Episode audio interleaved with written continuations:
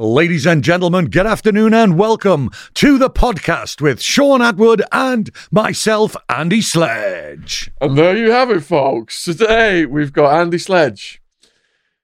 Crazy stories. I don't know where to begin. From being a doorman, we've got numerous, hundreds of fight stories from being a doorman. He's got the voice from MMA. He's got two podcasts an MMA podcast, Oil Check, and he's recently launched Auf Wiedersehen.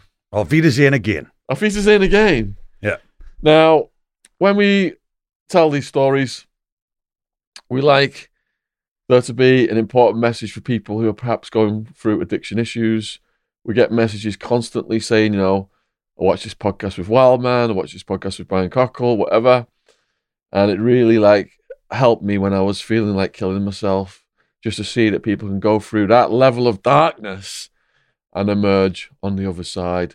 So, not only is it going to be just numerous hard hitting stories from Andy's life, his battle with addiction, his work in the MMA industry, stories from overseas, but we're hoping that this is going to resonate with people out there who are going through things right now, through things right now. Maybe you're just depressed during lockdown. Maybe you do have addiction or alcohol issues. All right. Thanks so much for coming on then, Andy. Yeah, yeah, I'm super happy to be here. So we like to start with a really hard hitting story. And something happened in Twickenham with you, I believe. That was right, yeah. So um so I used I used to be a doorman. Um I started doing the doors when I was 20 and this particular incident happened I think I was about it was before my kid was born, so about 25 something like that. So I'd been doing the been doing the job for a, a decent number of years by this point. I was obviously fairly confident in my ability and I'd been through the wars a bit. And um, Twickenham itself is a really nice place, right? You got the rugby there. You know, the you know, you you walk down the high street on a Saturday morning, it's all coffee shops and yummy mummies and whatever. Nice Thai restaurants. a couple of Yeah, yeah, there, yeah, But you go back there on a Saturday night and you've got all the gangs from like Hounslow and Feltham and Whitton, and they all come into Twickenham to go at the pubs and stab each other, right? and I mean, it is, it's pretty hardcore down there. And, um, you know, I, I'd done a lot of work in like some of the traveller bars in Slough and, and places like that. So, you know, I'd, uh, and, and clubs in, in Wokingham full of travellers and squaddies and stuff like that. So, you know, I'd seen some pretty hardcore things. And I was like, ah, well, you know, Twickenham, how, how bad can that be? And, uh, and then we find out. So we've been working there for, you know, I've been working there for a few, maybe two, three months, something like that. And, you know, you get to know who the local scroats are and, and who the local scumbags are and who you're not allowed, who's not allowed in, who's on pub watch and whatever. And so it was me, the, the, the team was that night, it was a four, four person team me ex missus, my kid's mother, Ashley, she was the head door person, right? It's this little five foot absolute maniac, she is, right? and um, Sounds like Wild Woman. oh yeah, yeah, a bit like that, yeah, yeah. And um, and so she was head door person, and there was me. There was a lad called David who was a professional boxer, real hard lad, and this fella who I can't remember his name now, but we used to call him Pugwash because he looked like Captain Pugwash. and um, he was a bit of a he was a bit of a shirt filler, right? Nothing too special. And so it's a Friday night or it's a Saturday night, one of the two. It's busy. You've got a queue of people outside. And me and David are on the door, and Ashley and Pugwash Pugwash are inside somewhere. And obviously, so we're stopping people at the door, searching them, and then allowing them in. And you know, it's it, like it's one in, one out. You've got to try and but you've got to try and do this as quick as possible. So, you know, someone comes to the door, you've got a very, very short window to make an assessment about whether you're going to let that person in the in the pub or not. What's the criteria? Like, are they pissed? Are they on drugs? You know, do you know? Are they? You know, do they look familiar? Have you thrown them out before? You know, da, da, da, you know, and it's are they dressed correctly? You know, whatever. You know, there's there's a million and one different things running through your head. So this guy's walked to the door. He's an A- Asian matey and he's got these big tattoos up his neck, right? You know, I've got a lot of tattoos myself. My best mate's a tattooist. You know, I'm quite fam- used to that kind of thing. And anyway, so we've stopped this guy at the door. Me and David have looked at each other and we've nodded and he's walked through. And then just as he's crossed the threshold of the door, there was just something in his eye.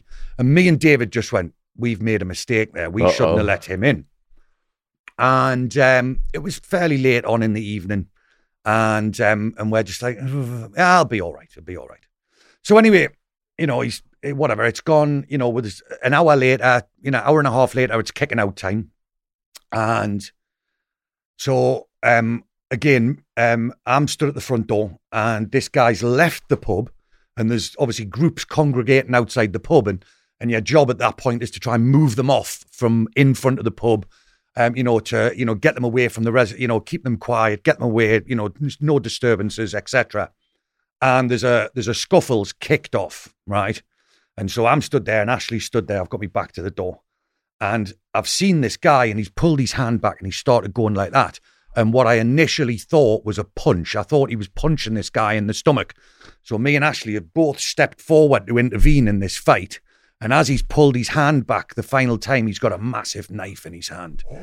And he's been plunging this geezer with it like that, right? And so she's running forward. I've picked her up by the scruff of the neck like that and thrown her back in the pub like that. She's like, What are you doing? I'm like, getting a bar like that, right? And so I've stepped, and by the time obviously I've got rid of her and I've turned round, the guy with the knife's run off. And so I've turned around and said, Are you all right? I said, geezer's been stabbed. Geezer's been stabbed. I said, Call 999, da da da da da. Yeah. So I've rushed forward, and his mates have picked him up and started walking off down the street with him. And they're going, Oh, we're going to take him to the shop. I went, He's just been stabbed. And they're like, No, no, no. Because there was no blood. There was, there was like literally, there was just, you couldn't really tell. What do they mean? Take him to the shop? Well, I don't know. Like this, they were all drunk. It was two o'clock in the morning. They were going to go and get a kebab or you know whatever. I don't know. So I'm walking off down the street, going, "Leave him alone. He's he's there's something wrong." And they're going, "No, no, he's he's, my- he's our mate. He's fine. He's fine."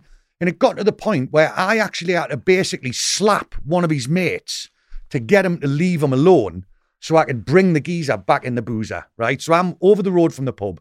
I've put his mate up against the wall. I've gone, "Leave him alone." and I've given him a slap and I've picked the guy up and I've dragged him back into the pub, put him on the floor of the pub, and by now the kid's like totally unconscious, right? And I've lifted up his shirt and there's like there's like I said, there, there was no blood, right? But there was a tiny, like a little, maybe it's an inch wide wound on his stomach. And I've heard it before that if it's not bleeding on the outside, it's bleeding on the inside.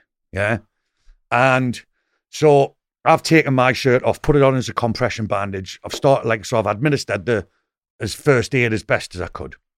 And obviously by this point there's uh, you know there's ambulances are turning up, there's police are turning up, there's people are running around like you know the the, the members of the general public are losing their mind. Like the bar staff are shitting themselves. They've never, you know, they're like, oh, they don't know what's happening, and um, and it's just absolute chaos. And this geezer's just turning white on the floor, like as I'm holding it. So anyway, obviously the paramedics have arrived, and then for some reason one of his mates is in the pub, and his mates tried to pull me off him. So then I had to stood up and fight his mate to administer the administer the first aid. And anyway, so eventually the police arrived, the paramedics arrived, and sort of they sort of took control and da da da da da, and then they you know whisked him off, and we had a drink, and and that was the end of the night. And um, so we've just gone home as usual. Obviously, we've given our details to the police, and we've just gone home. So by the time we got home, it was like three in the morning. Crashed out. Seven o'clock in the morning. There's a knock at the door, and me and her are in bed, and we're like, "Who's knocking on the door?" It's seven o'clock on a Sunday morning. Open the door, and there's two CID stood there, and they're like, "We need to talk to you now." And I'm like, "What do you mean, man?" And they're like, "It's it's murder." Like, as far as we're concerned. So what had happened is they'd taken him to the hospital. Four hours later, when they're knocking on the door, the kid was still on the operating table. So the kid was on the operating table for eight hours, and he had 13 units of blood pumped into him to keep him alive, right? And um, and so when they knocked on the door, oh, right, so right, so sorry, I've skipped a bit. I'm just going to put you push the microphone back. Oh. It up. Yeah. There you go. So skipped a bit. So what happened was, is yeah. So the kid, I've brought the kid back in the, I've brought the kid back in the um in in the pub and administered the first aid. The police have arrived. There's all these people outside the pub, like all milling around and wanting to know what was going on and stuff like that. And the and Pugwash was stood at the front door, and the police have gone to Pugwash. They have gone. Would you recognize the man that did it? And he's looked around and gone, Aye, it's him. And the geezer had come back and was Come back. and was stood watching what was happening. Yeah. What? Pugwash was I, it was him. Matey with the tattoos on his neck, it was him. So what he'd done is he'd gone away and he ditched the knife down the drain Yeah. and he'd come back and he stood outside the boozer. Bloody hell. So, like I say, so they arrested him, obviously, and What and the um, fucker? well, as it turns out. But so, they, like I say, they've knocked on the door. They've come in at seven o'clock in the morning. They've started. They've split me and her up, put her in one room, me in another room, and they're like detailed statements. Tell me exactly what happened and how it happened. This is a murder inquiry. Even though the geezer was still alive, because the the chances of him surviving the op- like the the the, the medical procedure was 50-50. They were thinking, well, if he dies, we've got to treat it like a murder inquiry. So done all the statements, etc. You know, luckily, touchwood, the guy's pulled through and um, wow. and um, and he survived. Holy shit. So next week, um, we got a card off his mother saying thanks very much for saving the kid's life, which was very nice. Could have been dragged off to the kebab house and, Aye. and died. And um, anyway, so about a month later, we were required to go to Brixton Police Station and perform in an identity parade. And so me and her, we got the train to uh, uh, uh, South London. Uh, like I think we got off. A, by the time we got the train to Clapham, and we were going to get on the tube, um, we got off the train at Clapham, and the phone rang, and it was a cop, and he went, "Don't worry, you can turn around and go home. He's gone guilty." So obviously beforehand he was like, "Not guilty, not guilty." So they needed the ID parade, and then after he'd gone guilty, they said, "Oh, he's done it before." So he'd, he'd, he'd already spent time in a psychiatric unit for stabbing someone in the genitals, and then obviously he'd been let out, and uh, and then he's gone and jucked up this fella in outside the boozer. And like I say, this was like you know, you, you know, it's always the would the, the woulda shoulda coulda kind of thing. And the fact that when he crossed the threshold of that door, me and David just went, oh, we shouldn't have let him in. Now, if we'd have tried to turn him away, what would have happened? Would he have just went away peacefully? Would he have tried to stab us? You know, all of these ifs, ands, buts, and maybes. But you know, it what happened happened, and um, and yeah, so they basically, I think they locked the door and threw away the key on this kid. So he was mentally ill then. Yeah, yeah, yeah. It was just yeah. a, he, he didn't have a beef with the guy. It just was spontaneous. No, yeah, yeah, yeah. I mean, that was that's what you'll. That's the thing when you're working on the door. Ninety nine percent of the beef that you have is just someone's bumped into someone and spilled someone's pint. And the lucky thing about it is, is working as a doorman, they're not ninety nine percent of the time they're not trying to hit you. They're trying to hit somebody else. So when you jump in to try and stop it, you know, the, the granted you're getting involved in a dangerous confrontational situation, but the danger's not really directed at you a lot of the time. So it's not it's not the most dangerous job in the world most of the time, but there are certain occasions where it can be. And where, you know, it's when people say, I'm going to come back and get you. And they actually do. But we'll get to that. So as this guy was entering then, as he passed you, you had this intuitive feeling Yeah. about him. Was it his body language? Was it his eyes? Was it Yeah, it was his eyes. There was just, it was every, like I say, he wasn't that big. You know, I mean, he was like, I mean, I'm six foot three. You know, I'm a big lad, and and he was five eight, maybe five seven, five eight. He wasn't that big, and um, yeah, he just he like this weird, like I say, a bit of a wild look in his eyes, and he was. You know, like not like you know what you know what like if you're walking in the pub with like if you're walking in the pub with your mate, if it was me and you would be talking to each other, or if you you, you were meeting your mate inside, you'd be waving at your mate and "Oh, I'll be in there in a second. This guy just walked in, and it was like there was not there was no recognition of anyone, and we're like that. There's just something not right there, mate. And unfortunately, you know that that bit of a gut instinct that we didn't react to quick enough turned out to be hundred percent correct. so your entire life then, whose eyes were the most dangerous you've ever seen? um, Mark Potter. So, um, he, caveat that Mark's a, like one of the nicest guys you'll ever meet. This is an MMA fighter. Yeah, he's an MMA fighter. And Mark's a really, really nice guy and does a lot of work for charity and stuff like that. And um, he's a very, very well known hard man from the east end of London, like Essex way. So was a um, former British t- British champion level heavyweight boxer, and he was the guy that fought. Um, I think it was Danny Williams fought for the British title, and Danny Williams dislocated his shoulder in the bout, and continued to fight the bout with one arm and ended up winning the winning the beating Mark Potter with only one arm. I mean, that's no, you know, that's that doesn't reflect on Mark's level of you know hardness because he is a very very scary looking individual. But like I say, nice lad, and like I said, you know, does a lot of charity work, etc., etc. But you know, when he gets it, when he steps through the ropes or he steps in the cage, he is the last person that you ever ever want to be on the other side of. So I didn't really know who he was, and and obviously I was refereeing at the Troxy, and um, he was fighting a, a mate of mine. So um, a guy called Ian Hawkins, who used to call himself the Monster, and he was like um, he was about six seven, six eight, and uh, I'm sure he might not be watching this, but he, he will admit he's not the best looking fella in the world. You know, bit like Sloth off the Goonies. He's got a face like a focus mitt. Yeah. And um, but again, you know, absolute diamond guy. Used to train down my gym. I've sparred with him and that. I mean, when I say I've sparred with him, you know, he's allowed me to hit him in and without hitting me back and killing me. Um, and um, so I've I've refereed Ian before. Um, you know, I've trained with Ian. I know him. He lives near me. He's from Bracknell. Um, so you know, mates, and he's the first one to enter the cage.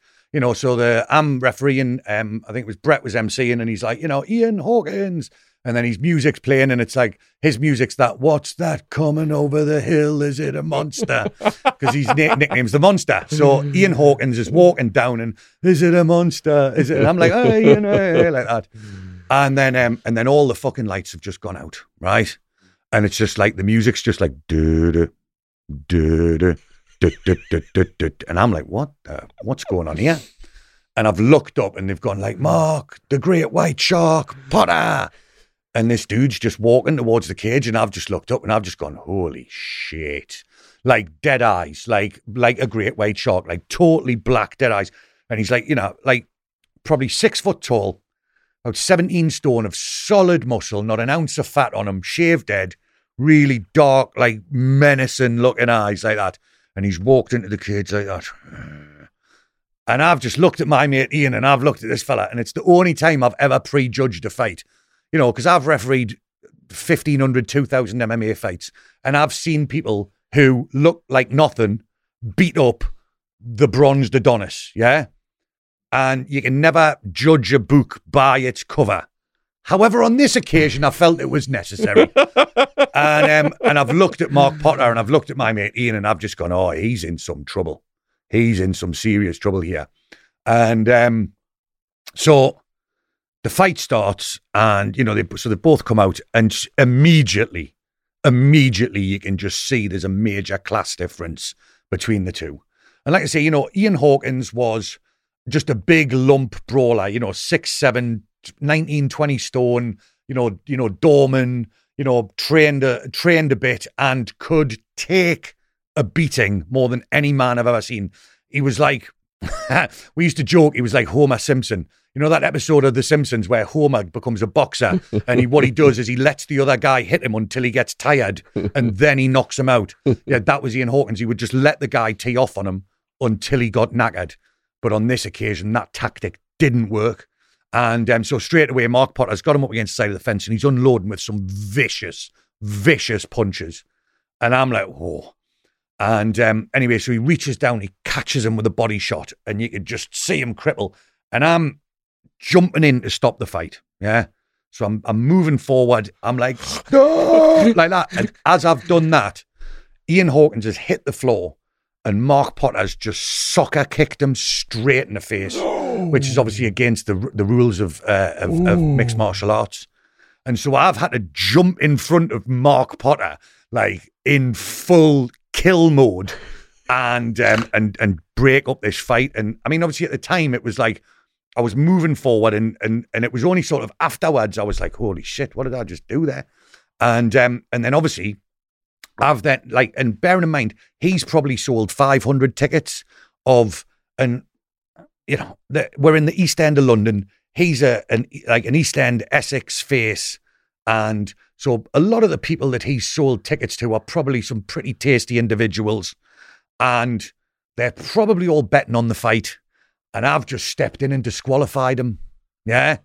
So, like, so straight away, one of the other referees come running in. He went, um, Sledge, like, you know, and I'm like, look, man, what do you want me to do? I said he broke the rules. He's dis- he can't continue. He's disqualified. He went, well, he went, but technically you'd already stopped the fight, hadn't you? I went, well, if that's the case, what he did is he attacked someone under the care of the referee, and therefore he's disqualified.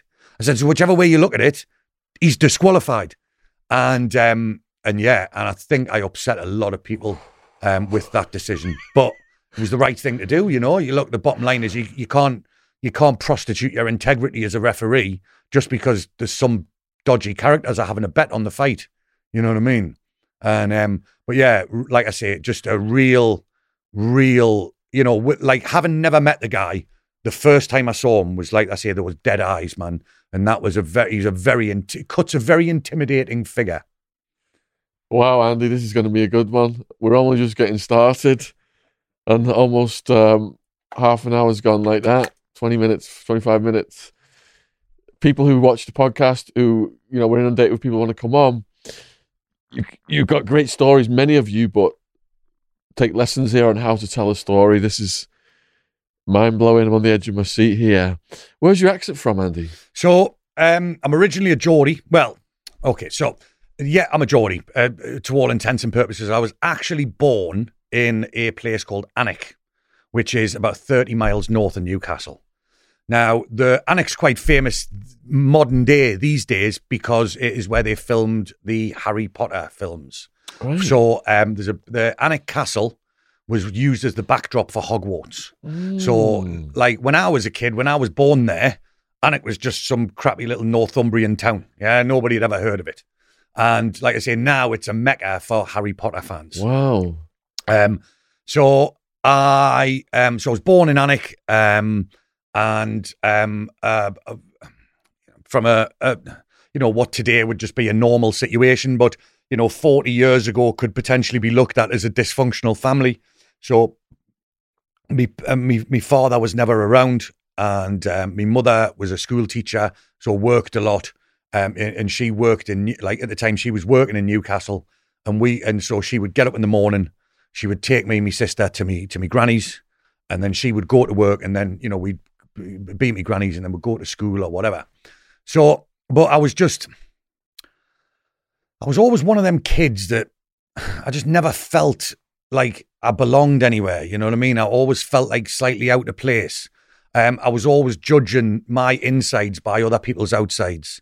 You know, so I, it was. I remember, you know, it was when I when I first went to school. Um, so I was I was this little dysfunctional kid from a dysfunctional family and, um, you know, the way that I felt isn't necessarily the way that the world was. My problem is that I interpret things maybe the wrong way. You know, so um, I sometimes felt like I was, um, you know, I used to have fantasies about, you know, I've been adopted. I don't belong here. Oh, I used to have fantasies about I'm an alien. The aliens are going to come back and get me one day. I don't belong on this planet. And so, from being this little dysfunctional kid, my earliest memories were, you know, restlessness, irritability, discontentedness, fear. There was a lot of fear involved in my life. I was, I was terrified of everything, and um, and then I was then put into some situations where I was actually very, very different to the people around me. So my mother was being a school teacher. She was very much about let's get the best education. So in Alnwick at the time, the best school for you know five year old kids in the local area happened to be the local Catholic school. So I was sent to the local Catholic school as a non Catholic, right? So I've I'm five years old. I've got no dad, right, which I just think's normal, and I'm not a Catholic. Never been to church in my life. And my mother goes, Right, there you go. Go to a Catholic school where everyone's got a dad. And it was like you might have just put a neon sign above my head going, Meh, different. And everyone different. was Catholic. Yeah, everyone was Catholic. Everyone had a dad. And, and I was the kid who was the non Catholic who didn't have a dad. And were you one of the littlest in your year group as well back then? Well, to be honest, I can't really, not really. I suppose I've, I've never been a small kid, but I did grow into myself like in my later teenage years. Um, but it was, and again, it was just all fear. You know, my entire life was governed by fear from a very, very early age.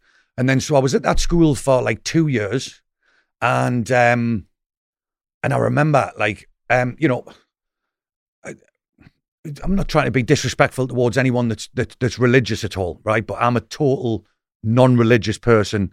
I'm a I'm a I'm a confirmed atheist, and I remember when I became a confirmed atheist, and I was about five years old. And um, and I've always been a very log. My brain's very logical. I've always been a very logical person from a very very early age. And I remember that I was at this Catholic school, and the the nuns have come in, and they're taking all the kids to get practiced for their confirmation.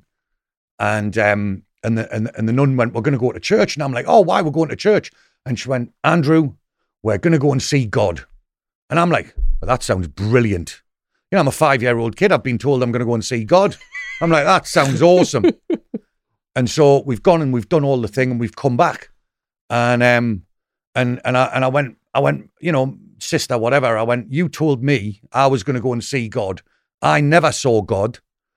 Where was God? And she went, she looked me in the eye and she went, Andrew, God was everywhere. And in my mind, I remember going, You're full of shit, love. You know, like that's utter bollocks. Yeah, don't tell that to me. And, you know, so I became very, very cynical from a very, very early age. And I remember being lied to by teachers over things like I hated drinking water and I wanted orange juice all the time because I used to get orange juice at home and they were like, you can have Tapaline. That's water. That's a different word for water. And I'm like, you're lying to me. What are you doing? And so just when, whenever, and then like my sister, revealed to me at a very early age that Santa Claus didn't exist. yeah, like, like so when I was four, my sister took us upstairs in my mother's bedroom, opened the cupboard, showed me the Christmas presents, and went, "Santa doesn't exist." And like you know, so four, five years old, I've got adults lying to me, and I'm noticing, and I just became, I just disbelieved everything, and I thought, well, if you can do it, I can do it, and I just became a very, very devious person from a very, very early age, and I found comfort in being deceitful, you know. And then so, age seven, we moved from Alnwick to Newcastle, right? So I was this little country bumpkin kid, right? Hardly, you know, wouldn't say boo to a goose, full of fear, dysfunctional family, da da da da da. And then I've been taken to this. I was I moved to a place called Kenton, which is in northwest Newcastle, and by no means is it the worst area of the city. By no means is it the best area of the city middle of the road, you know. But it's it's a it's a it's a predominantly council area, yeah. And so I'm this little country bumpkin kid, and I got dropped into this junior school in the middle of this council estate, where everybody knew each other, and I I was this this outsider again, and just and it and it and it just it you know it just my self confidence and the fear and just it all ruined me, and then I was there, and and then it was there that I committed my first fraudulent act. So later on in life, that became quite a prevalent thing with me. Um, so I, like, basically, uh, you know, my mother was a school teacher. We weren't, you know, we by no means, you know, uh, a wealthy family, and she had, you know, my mother, uh, you know, bless her, right? You know, we never wanted for anything, right? But there are things that I, as a boy, put, um, you know, put a lot of um, you know, put a lot of priorities in that she, as a as a female, didn't. Right. One of these was Panini football stickers. Now, when you're seven, eight years old and you're the only boy in the class that doesn't have a Panini football sticker album, and you're the kid that's the outsider, that's you know, that's come in from the country town and da da da, and just that kind of thing destroyed my self confidence. Yeah, destroyed it you know, and and and so what I did is I very very quickly worked out a way where I to get what I wanted, and the way to do it was to lie and cheat and steal, and um and so there was this was back in the day when you used to have to take your dinner money and give your dinner money to the dinner lady, and then go and have your dinner, and that was used to, so every day when you're leaving the house in the morning, your mother would give you the fifty pence or the sixty pence or whatever it was, and that was for your school dinner, and I very, very quickly cottoned on that the dinner lady who stood at the door taking the money was a, a gossiping bitch, right? And would regularly turn around and not do her job properly. So I would stand and wait for her to turn around and talk to her mate, and I would just walk in the dinner hall and eat my dinner and not pay for it. And then I would take that money and I would go and spend it on football stickers. Yeah? Seven years old. Yeah. Devious, right? And and then so I was there for two years. I moved to another school, um, which again, I've gone to this other school. I'm the the outsider. I'm the you know the kid. Like everyone knew each other. I, you know, just and again, it's you know different, different, different. And then I was there for two years, and then um, my mother put me forward for the exam for like the the local posh private school, um, which would have been called the eleven plus, but it was just the entrance exam anyway. So I got a very very good result in the entrance exam for this school, and um, I was offered a. I mean, the word scholarship's probably a little bit a little bit far fetched, but basically, I was offered to go to this posh private school without me mother paying the fees because we were a low income family.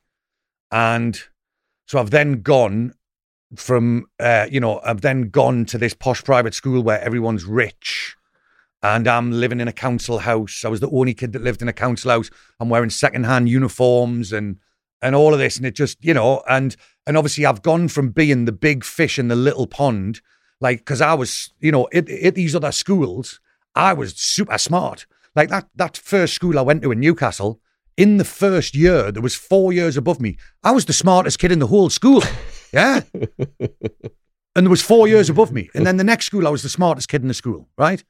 And then I've gone to this next school and I'm the dumbest kid in the school and the poorest. And it just, again, my self confidence was ruined and and and and it was horrible. And um and so you know, like I say, I've got no dad. I've got a mother who you know was fairly disciplinary with the back of her hand, and I've got an older sister that learned her behaviours from my mother. So I've got these two. I'm living in a house with these two women that feel beating me is a regular disciplinary, you know, a process, and um, and so there was no men's stuff in the house. There was no male influence in the house. weren't allowed to watch football. weren't allowed to watch boxing. You know, weren't allowed to do this. weren't allowed to do that. weren't allowed to do the other. And it was all girl stuff. You know, so I know I can knit, I can sew, I can do crochet, and all of that girls crap. Right. I know the words to every Doris Day movie going. Essentially, I was brought up like a girl up until the age of about 11, right? And um and I just I cra- like I craved the male influence in my life. And then when my grandparents retired, they moved to uh, Whitley Bay, which is near Newcastle. And so I was about 10, something like that. And I've gone.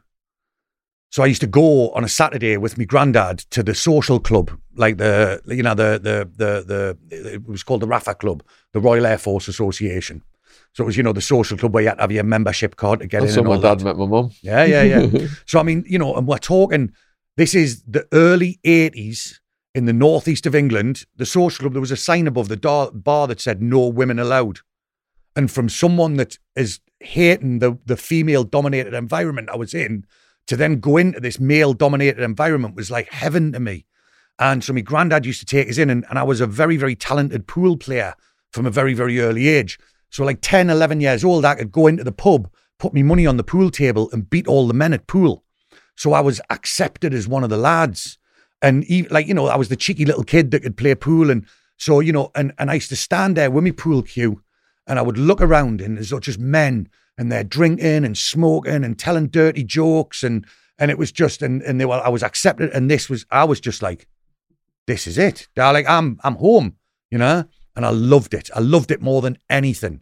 And if you'd have come up to me when I was 10, 11 and said, what do you want to do in your life? I'd have been like, I want to be a member of the RAFA Club and I want to play pool and drink with the lads. That was it. That was me, sum total of my ambition when I was 11. and, um, and so, you know, alcohol was a ve- played a very, very major part in my, in, in my family and, and, and, and the environment. It's the northeast of England. And, and, um, and so, you know, the, I just, I, I always, you know, and it was never frowned upon. You know, like if my granddad was having a drink and I said, "Can I have some?" he would give us a sip, and you know, you'd get a, you know, you'd get a glass of sherry on New Year's Eve and and what have you. And then, um, and I, and and because I, because my self confidence was low, I, I was one of them kids that I always, and I had an older sister. I always wanted to be doing what the older kids were doing. You know, I always wanted to be thought of as older than I actually was. because I just was unhappy. I was a very, very unhappy little boy, you know. And then, so the first time I ever was left alone with alcohol, I nearly killed myself. So it was like, I believe that I was born an alcoholic and an addict, right? Some people disagree with that, whatever. This is my opinion and it's my life, right? What I'm saying is this thing was inside of me, right? And like I say, the, in order for me to, it, like I say, those feelings of restlessness, irritability, discontentedness, and fear. I used to, like I say, you know, when I was a kid and I started lying and cheating and things like that, that used to, that was a, a form of drug use f- for a child. Yeah. And then when I first put this drink inside of me, it was just like the fireworks had been let off. And so me and my mate we nicked a bottle of whiskey from his dad and we locked we locked ourselves in the in the in the loft. And we drank this bottle of whiskey. And I mean, like, obviously, I'm 12 years old. I've drank half a bottle of whiskey. I've never been as ill in my life. And so I've got, I've managed to get home and I'm lying on the sofa. I've thrown up in the bucket and, you know, the, the bile and, whoa, and my mother's come home. Obviously, I'm stinking of whiskey. She's like, what are you doing? And I'm like, "Ah," you know, I'm a 12 year old kid and I've got alcoholic poisoning on the sofa. And, um, anyway, so a couple of days later, it's all calmed down and, uh, you know, the hangover's gone and whatever. And I was allowed to go back out. And I remember leaving the house and I was walking down the street towards my mate's house. And I just had this feeling inside of me. I went, can't wait to do that again. And that was it, mate. 12 years old, I was off. Yeah. Oh. And like, you know, don't get me wrong. I'm not I'm not saying that I was bang on the piss from that moment forward. You know, when you're a teenager, it becomes an opportunist thing. You know, Friday nights, we used to hang around the metro station and, you know, whatever, you know, you get your bottle of cider with your mate and whatever, right? And so that was it. And then very quickly, drugs started coming into it. So when I was about 13, I was one of them people that I was like, I always said, I'm never going to do this. And then went and did it. Yeah. So I'd obviously I'd got drunk for the first time, and I'm like, well, I'm I've, I've everyone drinks. I'm never going to do drugs. Drugs are bad. You know, I'm from the Zammo just say no era. You know, it was like you know, drugs were bad, and um, and then obviously my mate's like, oh, I've tried smoking a bit of puff. Do you want to try it? And I'm like, yeah, all right then. So I'd smoked a bit of puff, but then I was like, well, that's natural. I'm never going to do the chemical drugs. And then next thing, someone's giving you acid and then speed. And then you're doing the acid and the speed and you, you know so you're like 14 15 doing acid and speed and you're like well i'm yeah but i'm never going to do ease. They're really bad. You can't do ease. And then obviously 16 someone gives you an e and you take it and you have the best night of your life and you're like ah it's brilliant. And then you're like well i'm never going to do cocaine because that's addictive. And then like i tried cocaine a few times but it was like the gear the basically what i now know is the gear that i got was shit right? And it wasn't very tasty just didn't really do anything. And I was like, I paid 50 quid for that. Is that it? Like, you know, like, and me being the tight northerner, I'm like justifying the, you know, the cost to benefit ratio. And I just went, you know, that's not it. And it was only when I was like 21, someone gave me a bit of like proper pure gear and it blew the hat clean. Like I took one line of this gear and I was like, that's the thing I've been waiting for all of my life. And I just, whoomp. so it sort of jumped ahead a bit. And then, and then again, you know, and so for 10 years, well, for nearly 10 years, I was a heavy cocaine user, alcohol, weed, cocaine. That was my, like, I'd smoke weed every day, I'd drink every day, and I'd do cocaine more or less every day. And, um, and then, and I used to look down upon people that did harder drugs. So I'm like, you know, you'd see people that were doing crack, and I'd be like, you dirty crackheads. They're scum, scum of the earth, horrible, disgusting. And so for 10 years, I'm sniffing. Like some days I'm sniffing an eighth of coke a day. Yeah. And I'm going, dirty crackheads. They're disgusting people. How dare they? This is before I knew about the mechanics of addiction. And then later on in life, basically the only reason I'd never taken crack was because nobody had ever offered it to me before. And the very first time I was in an environment where someone went, Do you want to try this? And I was pissed and I'd had a few sniffs. I was like, there was no, there was, I never, like the word no just didn't enter my vocabulary. I was like, yes, of course I'll try it. And then once I'd done crack, when someone offered me heroin, I was like, well, I'll try that as well. It was never really my thing, the heroin. Like I say, I've done crack a, a lot of times, but uh, heroin's a, a couple of times. It just wasn't the thing. So, so anyway, what I'm saying is that was my progression in into drugs. Yeah. And like I say, it started off very, very early. And then by the time I was 17, I, my first job was in a pub. Funny that. For an embryonic alcoholic, I get I get a, attracted to a job in a pub. So I started working as a glass collector in um, the busiest, like one of the busiest student bars in Newcastle. It's on the quayside in Newcastle called Offshore 44. And it was banging. It was brilliant. And it was just, you know, I'm 17 years old. I'm in this wicked cool environment, loads of hot chicks and whatever. It's just, you know, it was brilliant. And um, and that was when I sort of first um got a got a little bit of a a little bit of a taste about being a doorman. So, you know, when I was 17 in Newcastle, the doormen that used to work on the bars and clubs were some serious characters. And, you know, you couldn't just go and apply for a job. This was like you, to, in order to get one of these jobs, you had to be a well respected, tough man. You know, obviously, you know, you've done the stuff about like, you know, um, Lee Duffy and all that. And he was, um, he was rumored to be trying to have a, a fight with Viv Graham and stuff like that. You know, so when I was a kid, Viv Graham was, you know, the mythical hard man of the town, you know, and he, it was like, you know, you'd add, as a child, I didn't know who he was, but I'd heard his name. And then obviously I started working um, started working, and then I got to, you know, I got, I got to know people that knew him. So um, there was two doormen on at the pub, and they were both absolute man mountain, real lovely, lovely guys, but just real salt of the earth, tough, hard men who were well respected in the city. And um, one of them was called Kevin. God rest his soul. He died recently, unfortunately um, and uh, and his partner Hassan, and, and and and I'm still friends with Hassan today on Facebook. And like I say, just a you know a, a normal, nice guy, but just well well respected and, and well hard, yeah. And and obviously I'm this little 17 year old kid walking around collecting glasses, and they sort of took me under the wing, didn't they? And then you know after after after work, they'd be like, "Oh, do you want to come out for a drink after work?" And then so I'd be going to these dodgy nightclubs in Newcastle at 17 years old, stood in between these two giants, like having a drink like that. There's the gangsters everywhere and all of this, and I'm like, "Oh, this is really funny." Like you know, I was it was just this little kid, but it sort of you know gave me a little bit of a a taster for that kind of lifestyle. Just on, as an aside, when did you first hear about Lee Duffy? I, I actually only heard about him recently through your podcast. I didn't know who he was. I'd heard of Brian Cockerill before, but again, you know, Middlesbrough to me was like a different world. You know what I mean? I mean, I, I the first time I ever went near Middlesbrough, I was, I was um, about 20.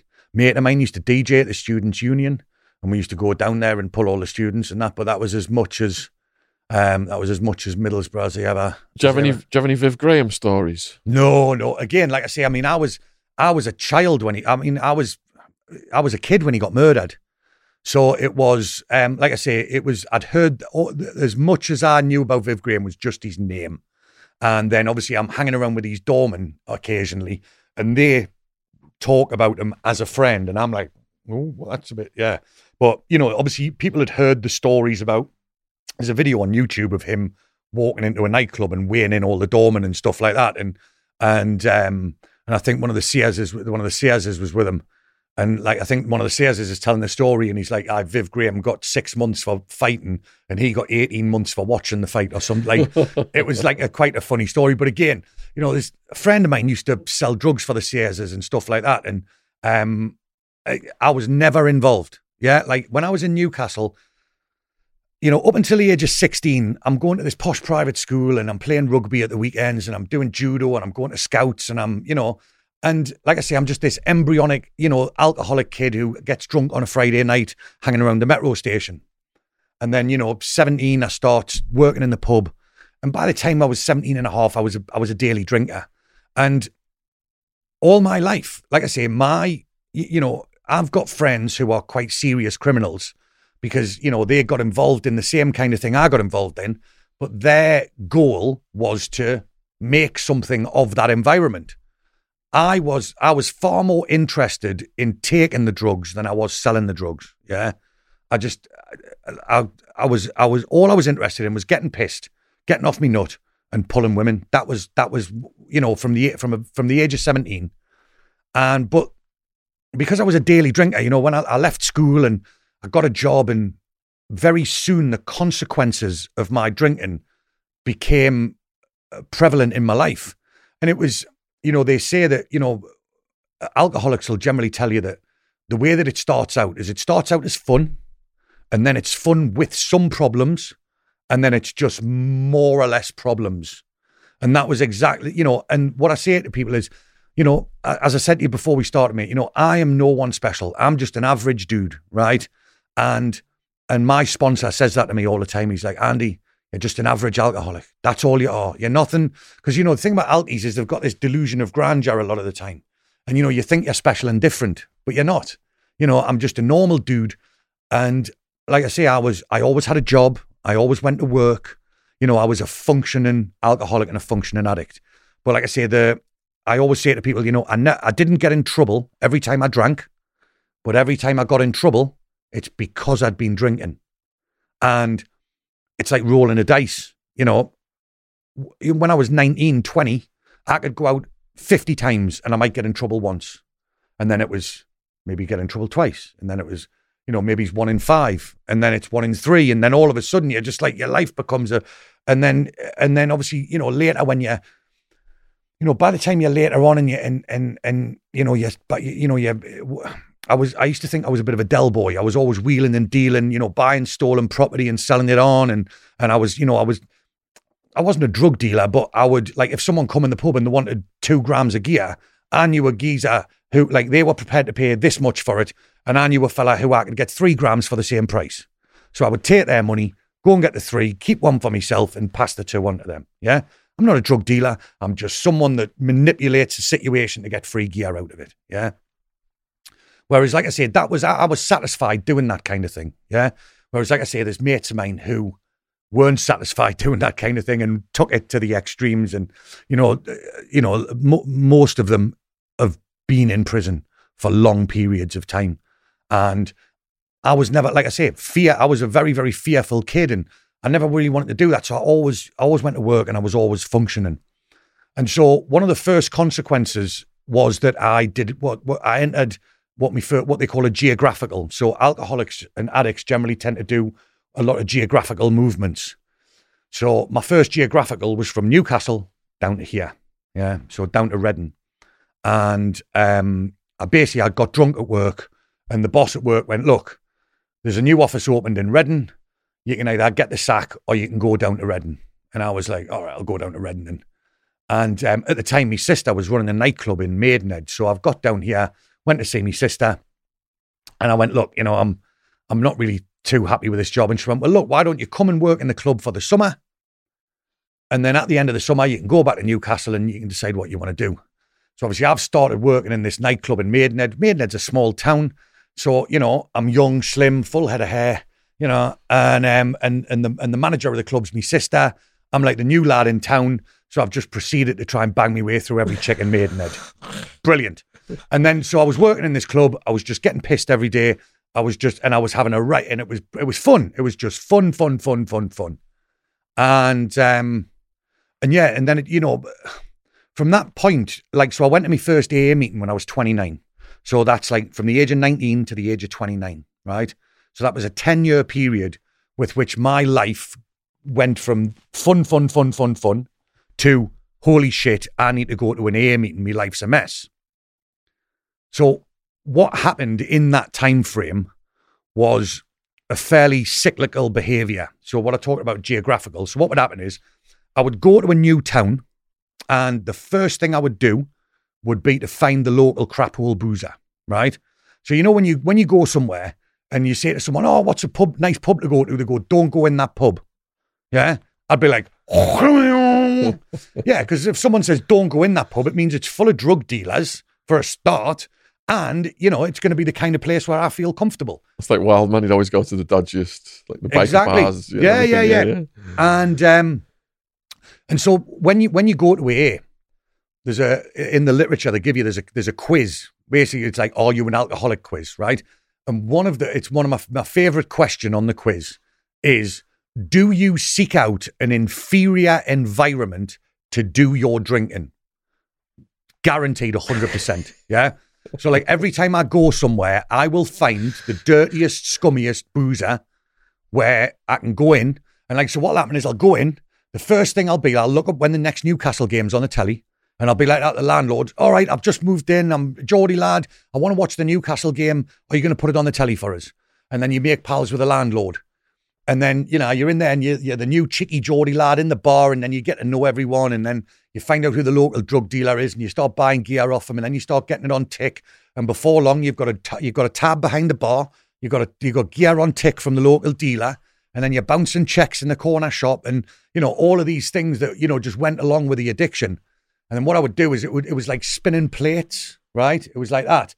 You know, I would be robbing Peter to pay Paul. You know, so I'd be buying gear off him, selling a bit, paying him off. You know, buying off the shoplifters, selling that, paying him off, and you know, and it just it was it was hard work, mate. You know, like being an alcoholic and an addict is a full time job, right? And when you've also got a full time job, that's like having two, and it's real hard. And and it, it, it's generally you tend to find that your your full time job generally tends to suffer, right? Um, and so what would happen is I'd like I say I'd have all these plates spinning, and then you could see it coming. You know, I'm I'm one of them people. I'm quite intuitive, and then literally just before it's about to go pop, right? So you know when you can't get any more gear on tick, when the when they won't give you another pint on on the slate, when the you know when the corner shop dudes like got people looking for you because all the bounce checks you've done on him, you know you you owe him, you've done that, you've done that, you've done that. You know you've rang in sick too many days at work. You're about to get sacked at work, and what would happen is I'd just pack up all my stuff in a bag and just move town. And sometimes I'd move six miles down the road, and sometimes I'd move to a different continent. You know what I mean? And you know, so I, my geographicals went you know, Reading, Basingstoke, Maidenhead, Slough, London, Slough. Then I did five years in Spain. I did a year in Southeast Asia. And, and every time I made one of these moves, in my head, I was always like, I'm going to something better. The reason I'm doing this is because there is something better on offer at this place. It wasn't the fact that I was like, there was just a whirlwind of destruction in my wake. You know, it was like the Tasmanian devil just you know, eh, behind me was just absolute carnage and chaos. And um, anyway, so that was it. And, and so they talk about the decline, you know, how how your life declines, um, you know, from you know being a good life to being at the point where you go to a, a an AA or an NA meeting, right? And you know, when your life gets to the point where you think AA is a valuable option, you're pretty much in the shit Nobody walks in the doors of an A meeting or an NA meeting thinking, oh, my life's brilliant. You know, I've got a fantastic relationship with the woman I love. I've got a great job that pays me a fantastic salary. I've got, you know, I've got, uh, I've got assets and I've got money in the bank and everything. And uh, you know, my life's pretty cool. I think I'm going to go to an NA meeting tonight. Nah, mate, it's the last stop on the shit train. Yeah, and you know, people go like people crawl in those meetings on their hands and knees. So, you know, how did I get from there to there? And it was just, it's a it's a weird mental position that you put yourself in. So if you imagine, you know, when your life's good, it's ten out of ten. And then what would happen is, you know, you'd be doing a bit of gear, you know, you'd you'd be drinking a lot, and you know, eventually something would happen. You'd, you, your girlfriend would dump you, you'd get sacked from a job, or you know, something major in your life had happened, and the quality of your life would go from a ten down to a nine, and you'd be like, I fucked up. Something bad's happened in my life. And what I need to do is I need to sort my life out. So what you'd do is you'd, you'd pull back on the, you know, you'd stop drinking so much, you'd pull, you'd stop using so much gear, you'd get a new job, you'd get a new girlfriend, and the quality of your life would pop back up to a 10. And you'd be like, I'm sweet again. I'm sweet. And then so what would happen is eventually, you know, as you, I think you, you call it the wolves, don't you? Yeah. You know, it comes calling, you know, and um, and what happens is that lifestyle comes calling, and eventually you slip back into it. Sometimes it takes a week, sometimes it takes a month, sometimes it takes whatever. And then what would happen is again, you'd you'd be using a lot of gear, you'd be drinking, and then the quality of your life, you'd lose a job, you'd lose a girlfriend, something bad had happened, and the quality of your life would go from a ten down to an eight. And you'd go, shit, man, something bad's happened. I've got to pull my finger out and sort my life out. And so you'd cut back on the gear, you'd cut back on the drink, You'd work a bit harder, you'd get a new job, you'd get a new girlfriend, and then the quality of your life would go up to a nine. And at that point, you'd go, I'm okay now. But don't forget, that nine was where you didn't want to be six months ago. So what was what used to be unacceptable very quickly becomes the daily norm. And then you go from a nine to an eight to a seven to a six. And so it was like two steps down, one step up, two steps down, one step up. And then before long, you know, before long, you're down. You're down. I mean, like, l- luckily for me. So I went. So I knew there was something wrong with me when I was 19, right? So when I was 19 years old, I'm drinking on a daily basis, and already the consequences of my drinking are very, very prevalent in my life. And I'm looking around at my peers, my friends, and their lives are pretty normal. And I'm like, how come my life's a fucking mess and their lives are all right? And you know, by this time they've got girlfriends, they, they, you know, they're at university, they've got jobs, and they're thinking about buying houses and buying cars and all that. I'm still getting the bus and you know, going and scoring gear and and just you know, just and I couldn't, you know, for for being such a smart lad, I couldn't work out what the problem was. But I knew there was a problem when I was 19. I never put, I never said the A word. I never said I was an addict. I never said I was an alcoholic. I just there was something not right about me. And so, you know, by the time 10 years later, when I was in, so I was in Marbella, I was working out in Marbella, um, and I was on my own basically. And you know, when you when you're in a foreign country on your own, a bit different for you. In America, everyone spoke English. You know, when you're living in a foreign country and you don't speak the language, you can, you know, you, you move there and you get you, you you move into a gaff and you're sitting there in the gaff on your own with Spanish telly, and you're like, well, I can sit here and watch Spanish telly, or I can go down the English bar down the road and speak to the English people and watch the English telly. So what do you do? So you end, up, you know, you're in Marbella and you just end up going out on the lash every single night, and it's it's what they call the Marbella flu. You know, people get it, and because what, what happens is you can't throw a stone in Marbella without hitting a coke dealer in the head, right? Everyone sells coke. Like everyone, just everyone sells coke, right? and so what happens is, is you go in the pub, you have a couple of pints, your nose starts twitching, and before long, someone goes, "Do you want a line?" And you're like, "Yeah, I'll have a line." And then you've had a line, and then you want more, and then you just, and then you buy a bag, and boom, boom, boom, boom, boom, boom, boom, boom. And then, you know, so once you've been there for three months and you've been bang at it every night for three months and you're just like, oh, you just start feeling like death. So, and I'd heard about, you know, I knew what AA was and like, I'd, well, I'd, I'd, seen it on the telly and, and what have you. And, but I remember there was an advert on the front of the local English paper that said, do you have a problem with alcohol? Call this number. And so I called the number and um, there was a lady called, I'm not going to actually, I'm not going to say her name, um, but there was a lady answered. And I'm still, still friends with her to this day. And um, she was very kind and very welcoming. And she said, Look, there's a meeting tonight. Why don't you come? And it was the thing that sort of got me into it is when I turned up at that meeting, there was someone there I knew. Yeah. And I'm like, what, what are you doing here? Like that. And, um, and so at the time, so I've gone to my first meeting when I was 29 and I knew that I needed help and I knew that I needed to be there. But unfortunately for me, my story, I just wasn't ready. And then, so for the next part of my life, this was the worst part because what happens is you go to an AA meeting and an NA meeting and they go, right, this is what your problem is, mate. You've got a, and I'm like, I've got a problem with alcohol. And they go, no, you've got a problem with Andy. Alcohol is a symptom of your problem. What you're doing is you have a problem inside your head. And what you do is you self medicate that problem with alcohol. And when someone tells you that, you're like, Oh, oh, I just thought the drink was the problem. you know, throughout my life, I've gone, oh, the coke's the problem, or the weed's the problem, or the drink's the problem. Nah, mate. What's the common denominator in all of those things? It's you. You're the problem. and when someone explains that to you, you're like, oh shit, it's me. My like I'm the problem. And it's like, and they're like, and they're like, have you ever moved house and something bad's happened? And they were like, and I'm like, yeah. And they're like, do you know why? I'm like, no. They were like, because you were fucking there, mate. you were there. You know, when you move, you're there. That's why the bad things happen. And I'm like, oh, I, I get it now, sort of. And then what happens is you're not ready and you're thinking, you're, and you're like, I'm too young for this. I'm all right. I was different. And then you go out and you drink again. And then because you've got this knowledge of what you are and what your problem is, you then have to drink more and use more to then numb those feelings. And so f- between the ages of 29 and 38, those next eight and a half, nine years, they were the worst. They were the worst part of my drinking career because I knew what my problem was and I kept going out and having another go.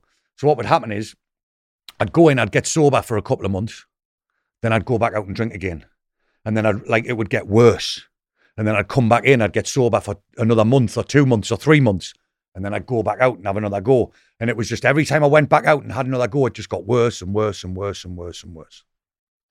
And um and and eventually I was I was very I consider myself to be very, very lucky in the fact that something that I something that I totally didn't understand happened to me because you'd see people come in and get sober, and I've been trying to get sober for years. And you'd see these people come in and get sober, and I'm like, yeah. And they'd be like, I came to my first meeting and I've never had a drink since, and now I'm four years sober. I'm like, you prick. You know what I mean? Like, oh, I hate people like you. And I just, I couldn't, I didn't work out what it was. And then you hear people telling all these stories about, you know, they've been to prison, they've been to mental homes, the, the, you know, they crashed a car and they killed someone, and you know, all of these horrific stories. I'd never done any of that. I was just an average dude, a functioning alcoholic that liked to drink, liked to sniff, and just fucked up a bit. Yeah. And I'm like, I'm not like you. I'm not like you. I'm not like you. And it was, I was always picking the differences. I'm not like you. I'm not like you. I'm not like you. And and I always thought, well, maybe something bad's got to happen to me you know, if I go to prison or if I go to a mental hospital or if I crash a car and kill someone, that'll make me stop drinking. And that was, you know, that was how fucked up my head was. I was looking at incarceration as a potential recovery program. You know what I mean? Like that's how mental I was. And what happened is it just it went out with a whimper rather than a bang. So like, you know, like uh, you know, reading your book, you know, your your drug taking career stopped when you got your door kicked off by a SWAT team you know, mine just, I woke up one day. I'd, so I went to the pub on the Sunday. I got pissed as usual, went into blackout, which was just a normal thing to me. And I've woken up on my sofa at home. No harm, no foul. Yeah. And, um, and just on this particular morning when I've woken up, this, this feeling inside of me was just, I was mentally, physically, morally, spiritually broken into a million different pieces. And I just felt like, and there, there was two options in front of me at that moment in time. There was either stop drinking or kill yourself. You know what I mean? And I'm too selfish. I'm more homicidal than I am suicidal. Yeah. And I knew where the answer was. And, and I woke up and I just felt this. And I remember I was sitting alone in my house and I just put my hands up like that. And I went, I said, I can't do this anymore. I can't do this anymore. I can't live my life like this anymore. And that was like six and a half years ago. And I've not had a drink since. Wow, congratulations, man. What a journey. Before we get into the later years, then, let us go back over the crazy stories that happened during those years that you've just give us the trajectory of the addiction cycle so expertly. So your first door job then was the Moon and Spoon in Slough. well, I've done some talks in Slough, and if you look at a map of the country, uh, it, it shows like there's a lot of hardship in certain areas of the country, and there's a lot of hardship in Slough. Oh God, yeah, yeah.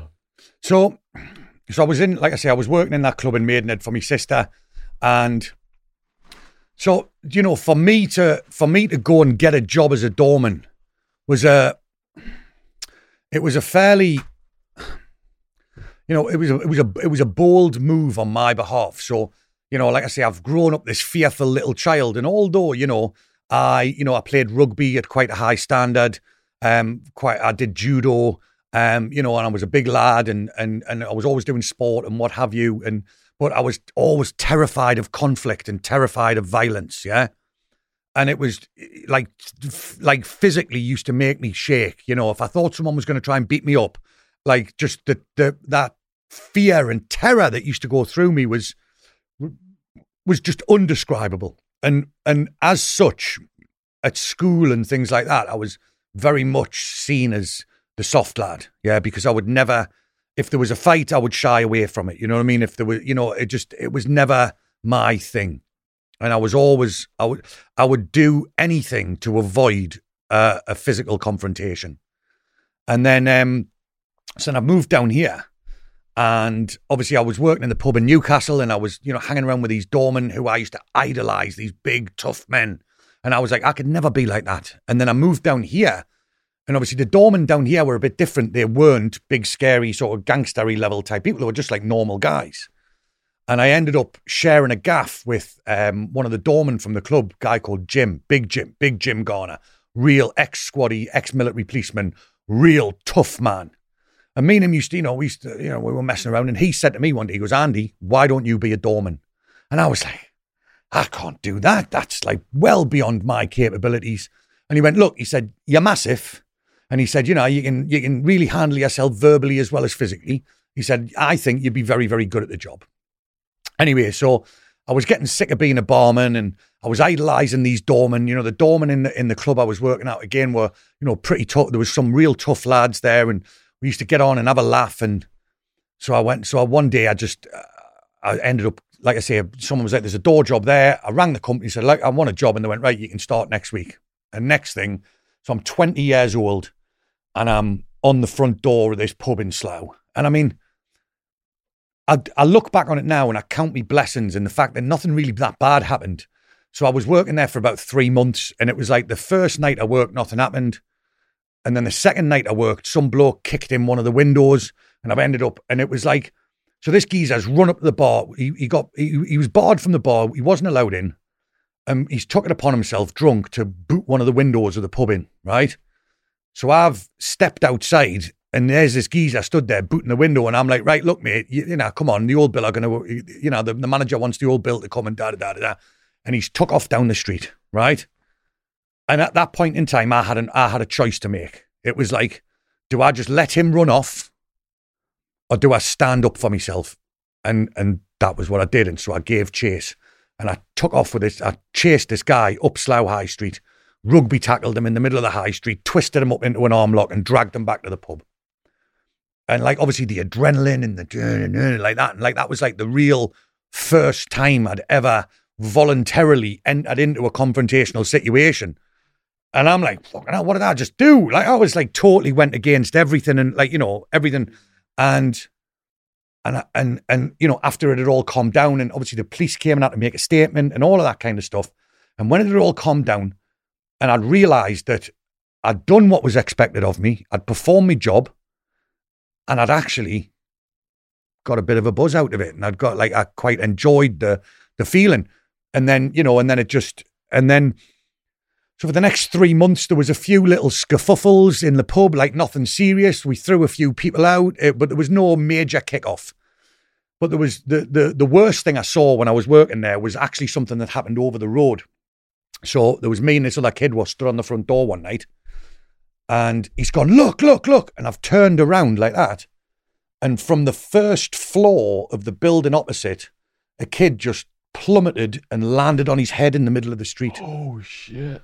And I've just gone, fuck. So what had actually happened is I didn't like so what had happened is there was a there was a nightclub over the road called Harry's, right? It was like a proper Slough meat market, right? It was brilliant, right? And um and this kid had gone to the door of Harry's and the doorman had said, You're not coming in your bar or whatever. So he'd walked around the corner, shinned up a drain pipe, and then like there was like the first floor, there was like a ledge, and he's like Spider Man and along the ledge like that, right? And he's got to the window and he's like climbing into the window of the club. And some birds like on the dance floor floors just gone gadoof and elbowed him. And he's just fallen like shit. and fucking landed on his head. Wow. So I've gone like I've run over, and as I've run over, he's stood up like that. But obviously the adrenaline or whatever, he's like stood up and gone, bump and collapsed again, and he's got he's got a hole in his head like like that, you know, like a two inch, like just piss and blood everywhere. And um, yeah, I mean, I'm like, whoa, like that was the most one of the most brutal things I've ever seen in my life. Did he survive? Yeah, yeah, yeah, yeah, yeah. But I mean, he's uh, by all accounts, he was he was a, he was affected by it. I mean, I, I, I don't know. You know, the, all I heard after that was rumors around town. But yeah, he survived. He, like the ambulance come pick him up and take him away. But the word on the street was that he was it slowed him down a little bit mentally. But that was, you know, So what was the first melee that happened then? well, there was. I suppose there were again. I, I feel lucky in the fact that my door career sort of it got it got the the things that happened were increasing were, was increasing in tiny margins. So after so I've worked there. I've had a few scuffle, skew, few scuffles there. Um, you know, um, caught a, caught a guy sexually assaulting a girl out the back. Oh. He brought him in, twisted him up, and and and gave him a slap in the kitchen. Um, there was one of the manager's friends was in one night being a dick, and we launched him out. And you know, I nearly got nicked for that. And but it was, you know, they were all like I say, they were just minor scuffles that were getting slightly worse and worse. And then basically, uh, the, the the the company who were who had the contract there, they weren't supplying. I was the I was there every week on time, and they were always there was always someone that wasn't there, and it was so they lost the contract. And then I went to work in another pub which is called the Huntercombe, and this has got a reputation in Slough. It's on Junction Seven of the M4, so it's out of town, and a place called Cippenham. And if you come off Junction Seven of the M4, the first building you see is this pub on the corner, and it's like full of Irish travellers and stuff like that, and it's pretty tasty.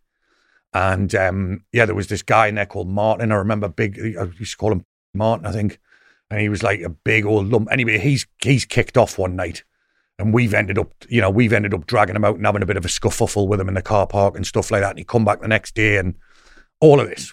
And it was, again, it was nothing life threatening. Yeah, nothing life threatening. And then um, I'm working in a place called the Prince of Wales, which was which is now a McDonald's, probably the best thing they ever did to it. And again, we had a we had a big we had a big we had a, a fairly large confrontation in there um, with a group of lads, and you'll find that different police forces treat doormen differently. So in Maidenhead, if you're working on the door at a bar in Maidenhead and you give someone a slap, you will get arrested. Yeah. Whereas in Slough, if you're working on the door in Slough and you give someone a slap, the old bill will come along and pat you on the back. Right. It just you've got to be very careful about where you. I remember once, so we're having this scuffle, right? And this guy's went to hit me with an ash. He's picked up one of them big ashtrays and gone for me. So I've stepped in, I've grabbed him by the throat and I've smashed his head off a table like that. And I've got him like that. And I've pulled my hand back and I'm just about to pummel him into the head like that. And I've looked up and the old Bill are running into the pub. And the cop has looked at me in the eye and I'm like, eh, like that. And the cop has one He's like, what, what are you doing? I went, well, he said, it's your pub. He says, you deal with it how you want to deal with it. I was like, go and get him back. Go and get yeah. um, But then, the, so then, like I said, again, it was all, it was getting progressively worse, but it was still relatively non life threatening and non minors. And then I got invited to work in a club in Wokingham called Aztecs. Now, so Aztecs had a reputation, and you know, I'm, you know, so I started working on the door when I was 20. By this time, I'm 21. I've been doing the job for about a year. I've worked in a few different places. I'm you know, getting a bit of a reputation. Not as like I say, I'm not a hard man. I'm, you know, nothing like that. I'm not one of these guys. I'm just an average bloke who can have half a row. That's what I always say. And as I turned out, I learned that I was, I would rather, I would rather jump into a situation than lose face by running away. Yeah, even if I thought I was going to get me get get me head kicked in, right? And so that when people trust you to jump into a situation, you start getting off at work, right? And so this club was run. There was a mate of mine who was called Romeo, real tough guy um, from Basingstoke. He was the head doorman, and there was a few of my other mates were working there. And it was a Friday night, or no, it was a Saturday night, I think. And I, had been out on the night. I'd been out the night before, and I was hungover like a bitch, and I'd been at work all day, and and I was I was on my way to, I was on my way home, and I'm like, oh, I'm nearly home. I'm going to go in. I'm going to smoke a joint. I'm going to lie on the sofa, and I'm going to fall asleep. And the phone rang and it was Romeo and he said, Do you want to come and work in the club tonight? And that was like when when he when when you get offered that kind of job, that's like a big pat on the back for you, saying, Look, you know, you're trusted and you're welcome, right? Um, and I thought, well, if I say no now, he's never going to ask me again. So I've gone, right. So I've gone down.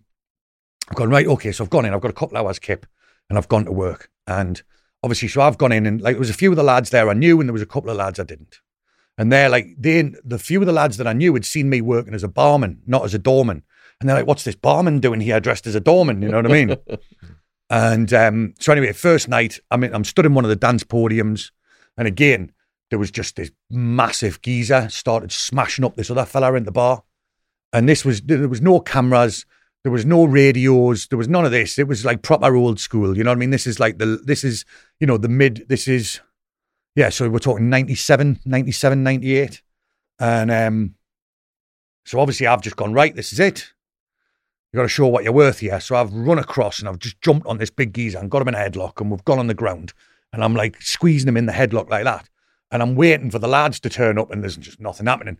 All the bar staff had them air horns, and I'm like trying to like attract the attract the barmaid's attention like that. Eventually, she saw me. She blew the horn, and the lads have come in, and there's me rolling around on the floor with this massive lump, and and they're all like, "Yeah, you're all right, mate. Yeah, you know, if you were going to jump into that on your own, you're all right."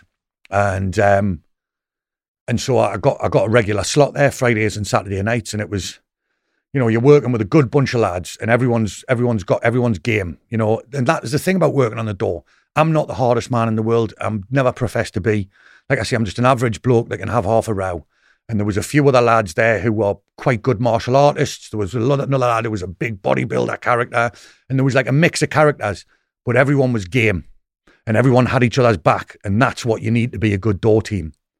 And just so one night, I'm stood at the front door and the horn goes, right? The barmaids press the horn. And that means somewhere inside the club, something bad's happening. So we've just gone, run into the club. And I've run into the club and I've looked around and there's just a real weird atmosphere, but no one's doing anything. It's like there's no fights happening, there's no punching. And it's just everyone's just staring at each other like with this.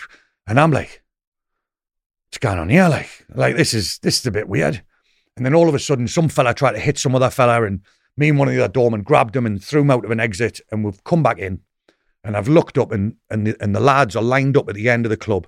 So I've seen where the lads are, and I've just gone and joined the end of the line.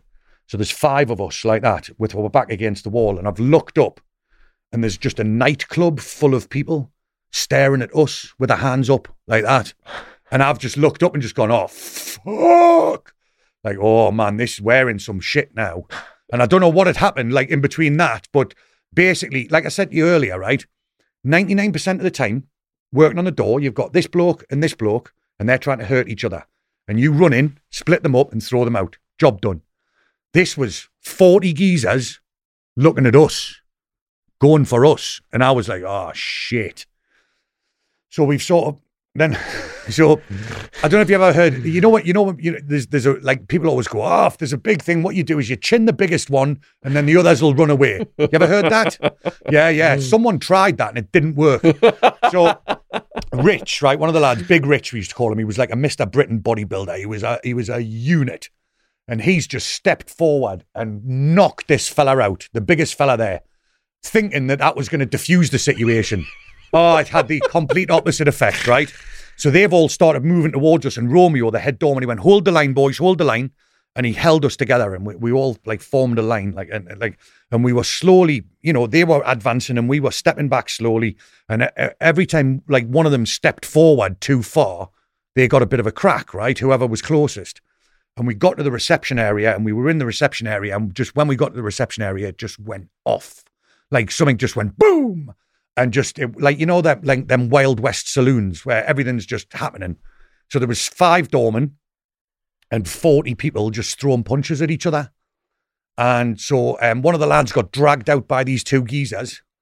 So I've run out. He's getting weighed in like outside the front door. I've I've run out, and I don't know, like I just one of the luckiest shots, lucky, you know, technique. Because at the time I wasn't that good a boxer, you know what I mean? Like I, I I was good at judo and rugby and you know, I was I was good at grappling people, but I wasn't very good at striking.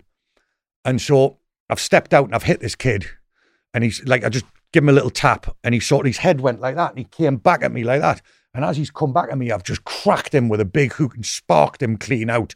And and like the manager of the bar, manager of the club was like, "Holy shit!" And I'm like, uh, like again, it was you know, um, it was just it was a half half half look, and then so he got got the other lad back in. We're back in, and then again, there's just people. I'm fighting him, and then I'm fighting him, and then and then I'm fighting this one geezer like that, and I've got him down, and I'm hitting him like that. And the mo- like the most amazing thing still I've ever seen to this day. So Romeo was a kickboxer. He's a like skinny little black dude, not very big, about 5'10, about 12 stone, right? And like I say, I come from Newcastle where all the doormen are 20, 25 stone.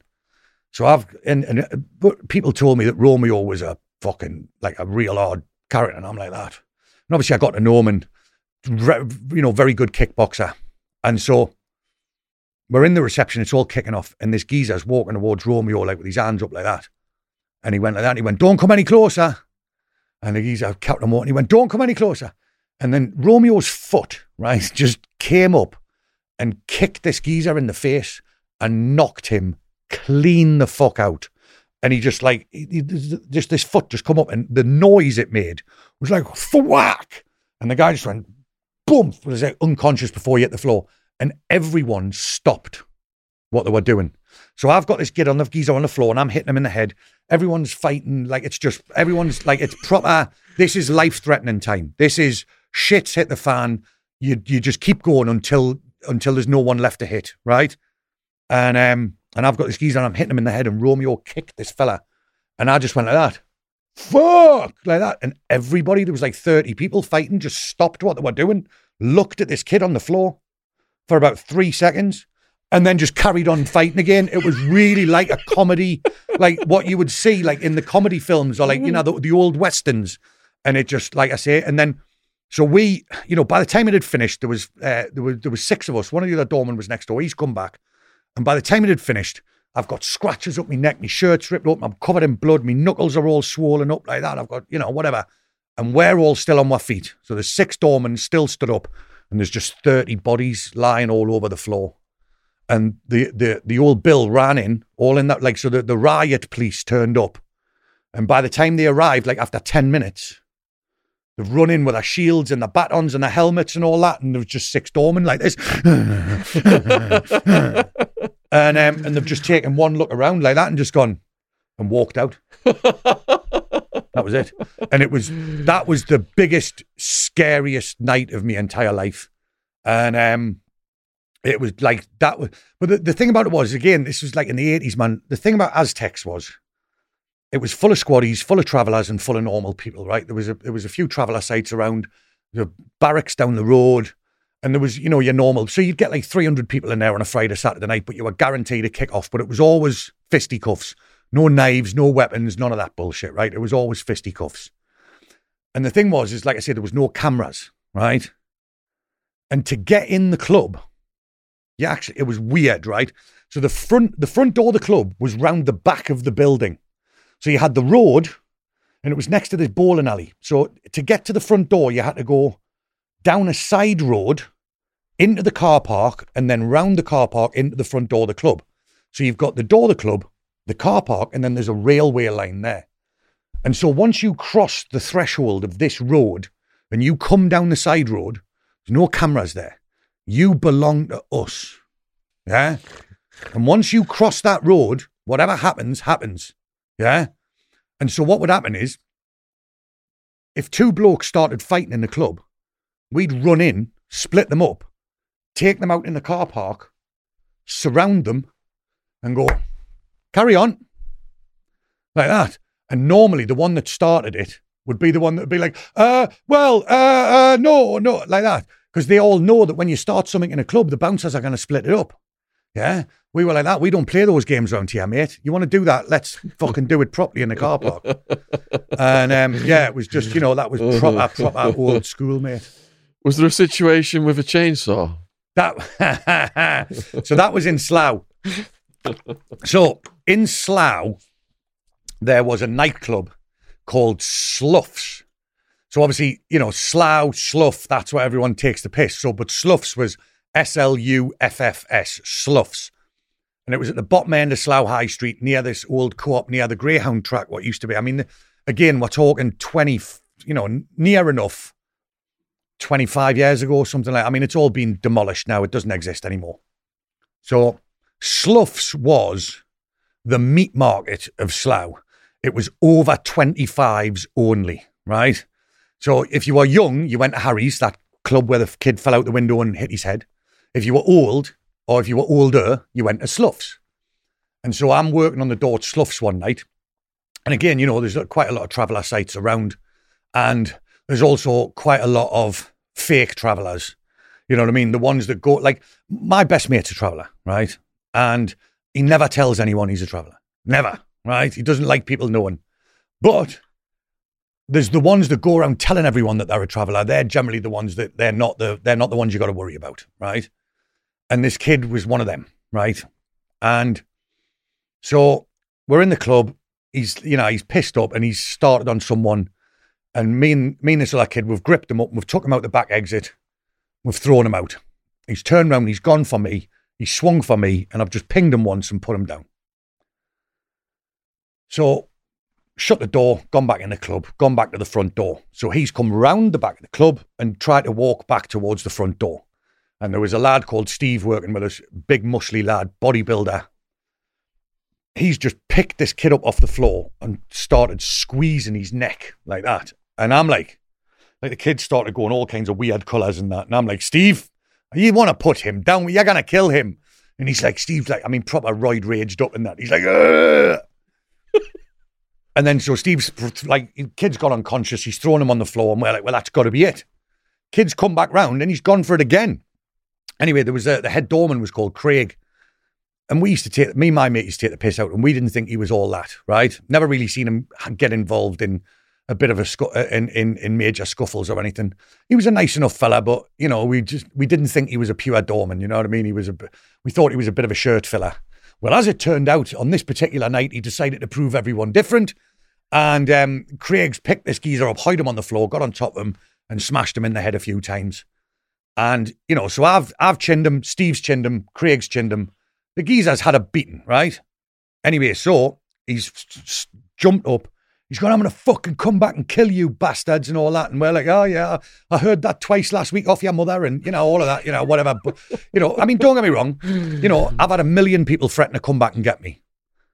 99.99% of them never do. But on this particular occasion, so he's jumped in a, tra- he pissed out his face, right? Jumped in a transit van and driven off, it's like swerving all over the road.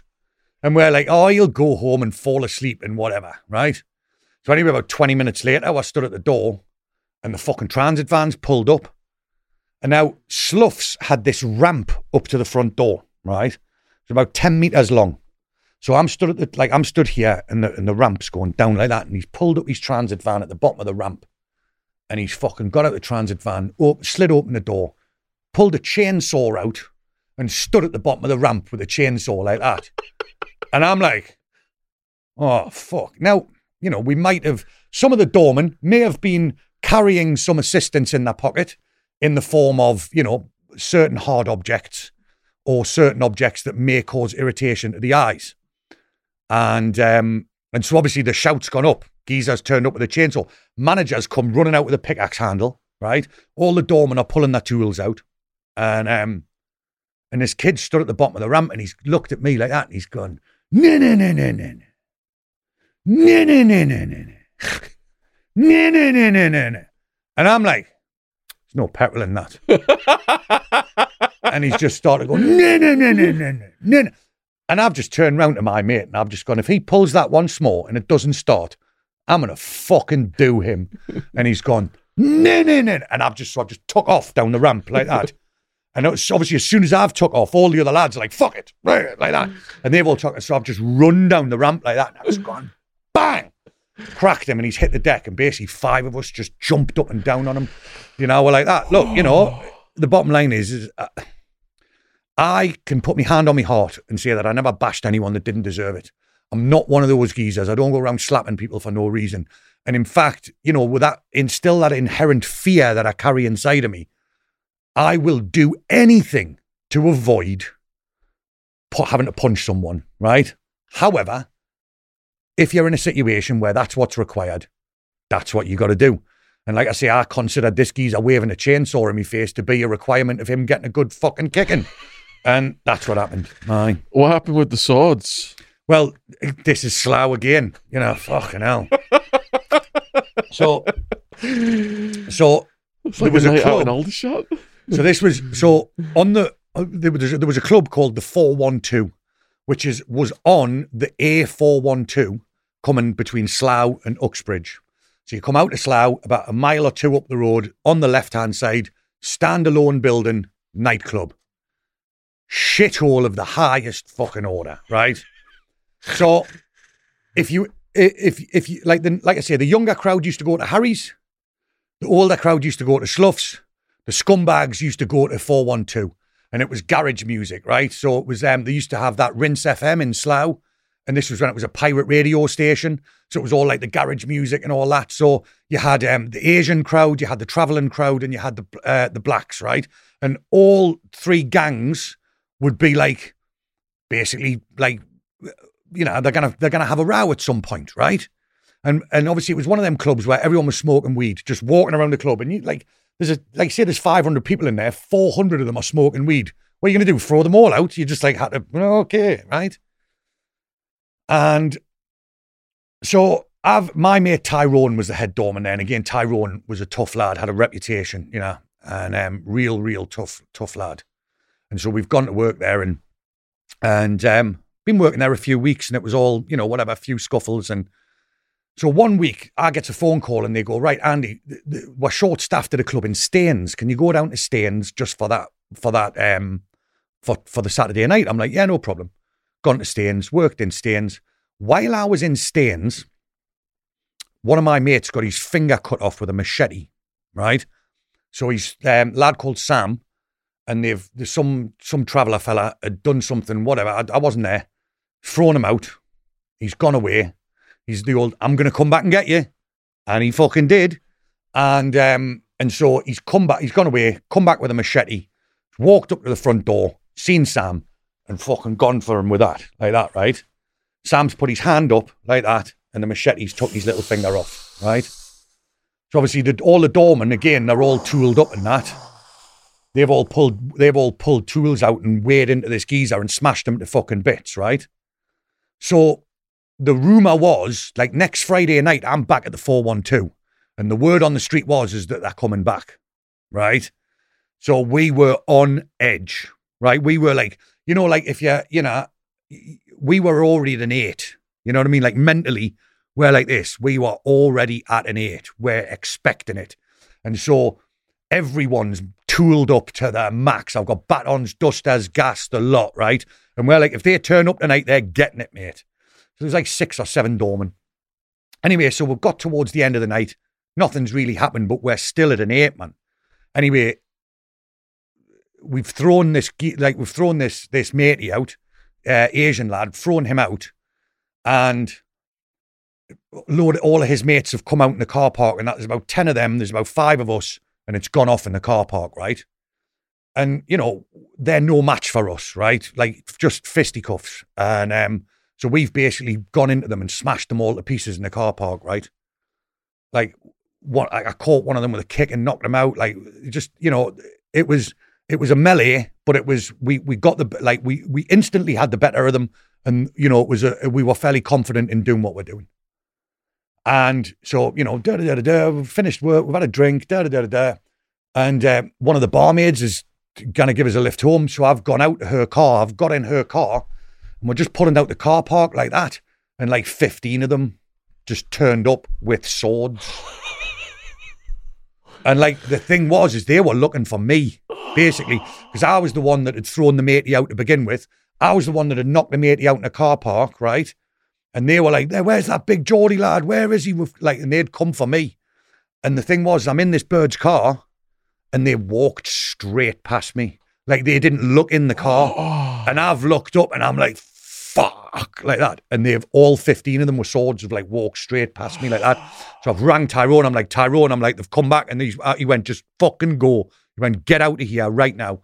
So we drove off, and as we drove off, they just started smashing all the windows of the club with the swords and all that. And um, I mean, bearing in mind this club, like if you ring a taxi, if you like if you if you were like to ring a taxi firm and say, "Can I have a club? Can I have a taxi at the four one two? They'd be like, "No." just in like to get the old bill to turn up there was a fucking mission. You know what I mean? And like so they've like it took and and it was out of town on its own, and the police didn't really care, man. And so yeah, so they like all the windows got smashed to the club and everything like that.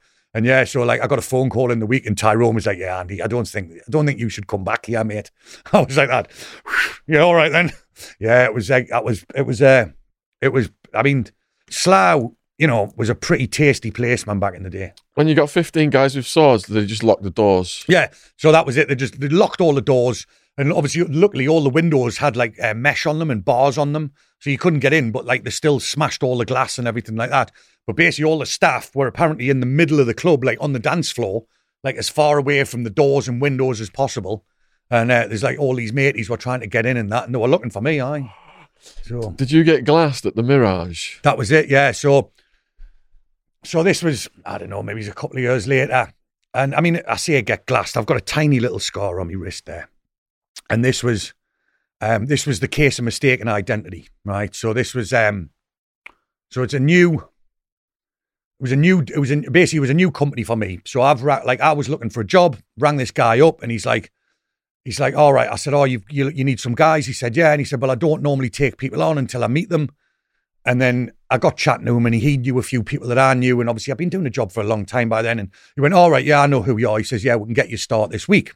So obviously, you're going in there. It's your first night with a new door crew. You've got to like, you know, you've got to, you, know, you've got to try and impress them. You know what I mean? You've got to make sure that you're not looking like a, not looking like a, like a bottler. You know. And so this Mirage House of Windsor, and it was again like garage night. Fifteen hundred people in there. They're all smoking weed. You got all your different group gangs and and different um, brackets of society. Anyway, so there's a call on the radio. It's like uh, Uh, it's like two in the morning, three in the morning. Everyone's off their nut, right? And bearing in mind, someone had got shot in there, like the on the on the on the Christmas before that. Like someone had smuggled a gun in and murdered someone on the dance floor. So you know, like the again, your your your your your level is pretty high when you're working there. You know what I mean? Your, your, you know your your anticipation and you you, you know you you're already on a six. You know, and so there's a shout on the radio, bum bum bum bum bum.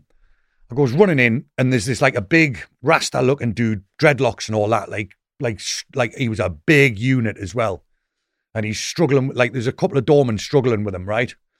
So I've just run over, jumped on him, twisted his arm up into a final lock, into a gooseneck final lock, and I've just started dragging him out the bar, right?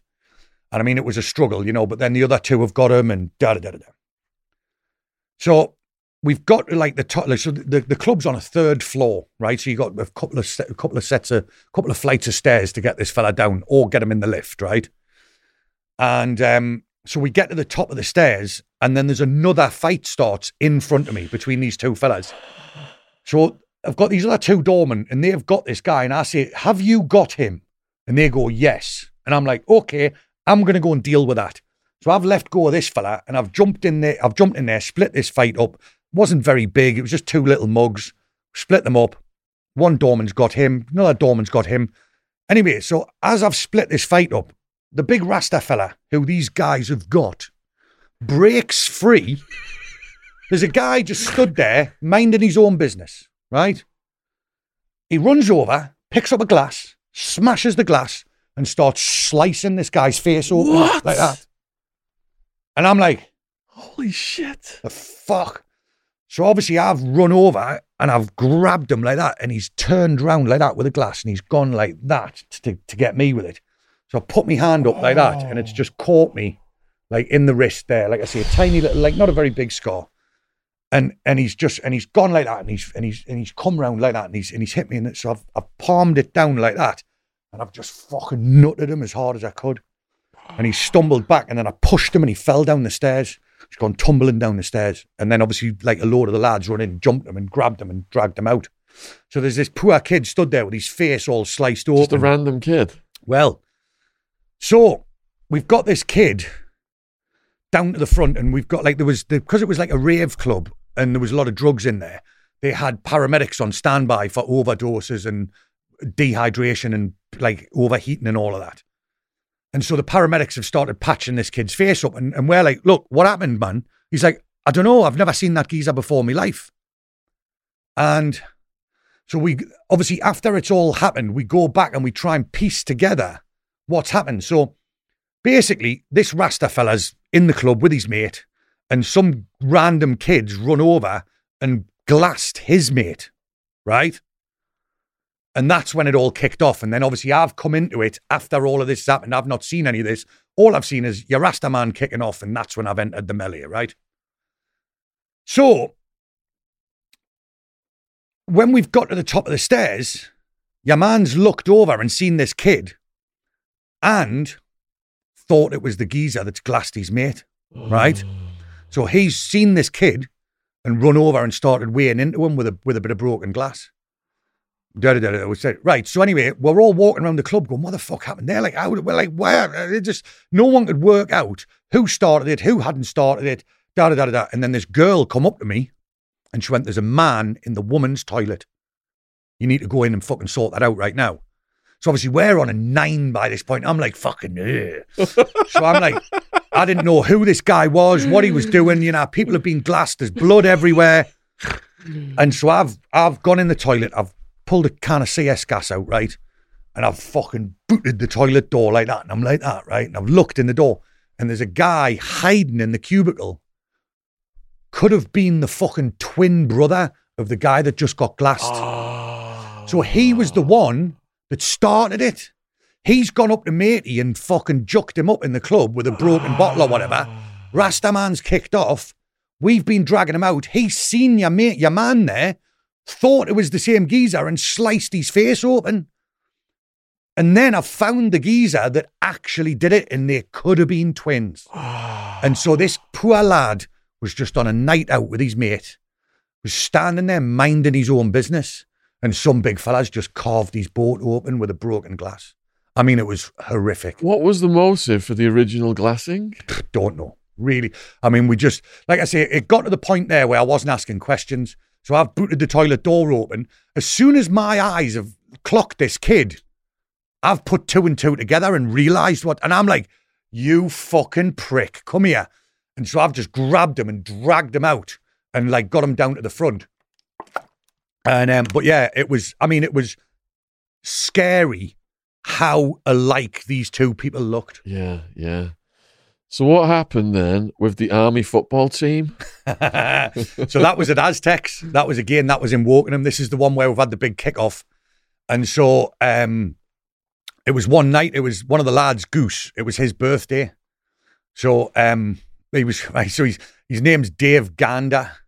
So we'll call him Goose, right? And he was he there was a bit of a standing joke, right? He was he was one of these people, right? He wasn't he, he like he wasn't the biggest lad and he wasn't the toughest lad, but he was game as fuck, right? And whenever it kicked off, he always ended. He always used to get hit, right? so we'd always say, if it kicks off, make sure you get your head in the way, goose. You know what I mean? He was always jumping in, right? and he was a roofer, and he had these big old hands like that. And he used to grab people like that, and he was sound, right? Right, like I say. And even though he couldn't fight his way out of a paper bag, really, I'd, he was guaranteed to jump in, and I'd rather have someone like that any day of the week. So it was his birthday, and he was in on the piss, right?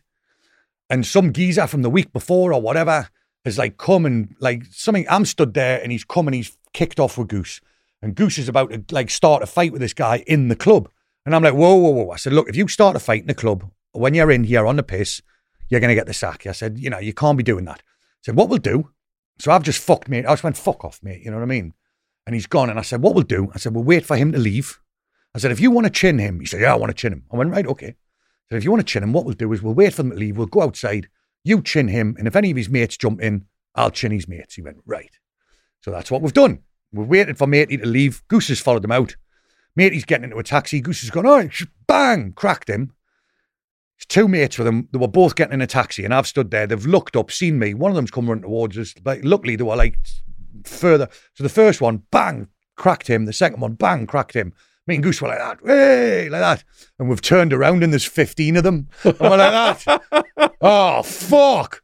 And yeah, so like five of them pulled me off into a corner and just started like, like, luckily I was like moving backwards and, and, and I was sort of like that, and I was pushing them back. And, and I sort of avoided getting a good, like there were so a few of them were throwing digs and that, but 10 of them were basically jumping up and down on Goose in the car park. And, um, and like it was, it probably, it was probably only a matter of 30 seconds to a minute. I mean, I don't know. It was probably only a very short amount of time, but it felt like for fucking ever.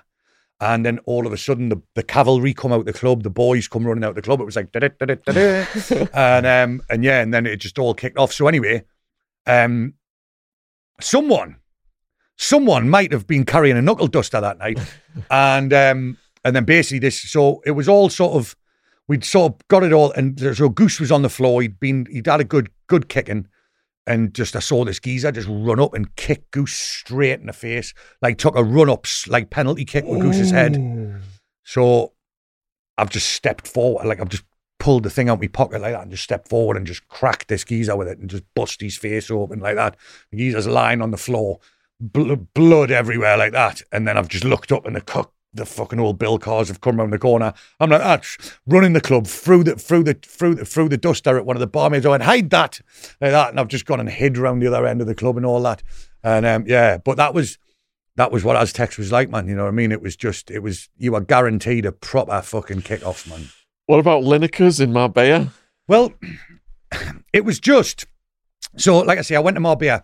What happened was when I was like 26, 27, I got offered a job. And that was, you know, bordering on what we're going to be talking about, about the boiler rooms and stuff like that. So, um, I um I got offered a job basically working in a boiler room in Marbella, and um and I went out there and it was all right. And then anyway, so I was I was going into Lineker's as I was a, I was a regular customer and all that. And you know, when you're a regular, you get to know, you know, because obviously it's a holiday destination, so you get, you know, people are out there for a week or two weeks. But if you're there every week, you get to know the staff, and they're like, you know, you're one of the, you know, you know, you're you're a local, aren't you? And I was always like, oh, give me a job, give me a job. It looks cool in here. And then uh, eventually one day I got the call up and I got to work there. And um, this was, you know, so this was like what 2007, 2008. This is like before Ibiza had had its resurgence. Marbella was the place to go. Um, you know, and this was, um, you know, Lineker's was, I'm, I'm going to say the best bar. It was the cheapest bar in Port Banús, right?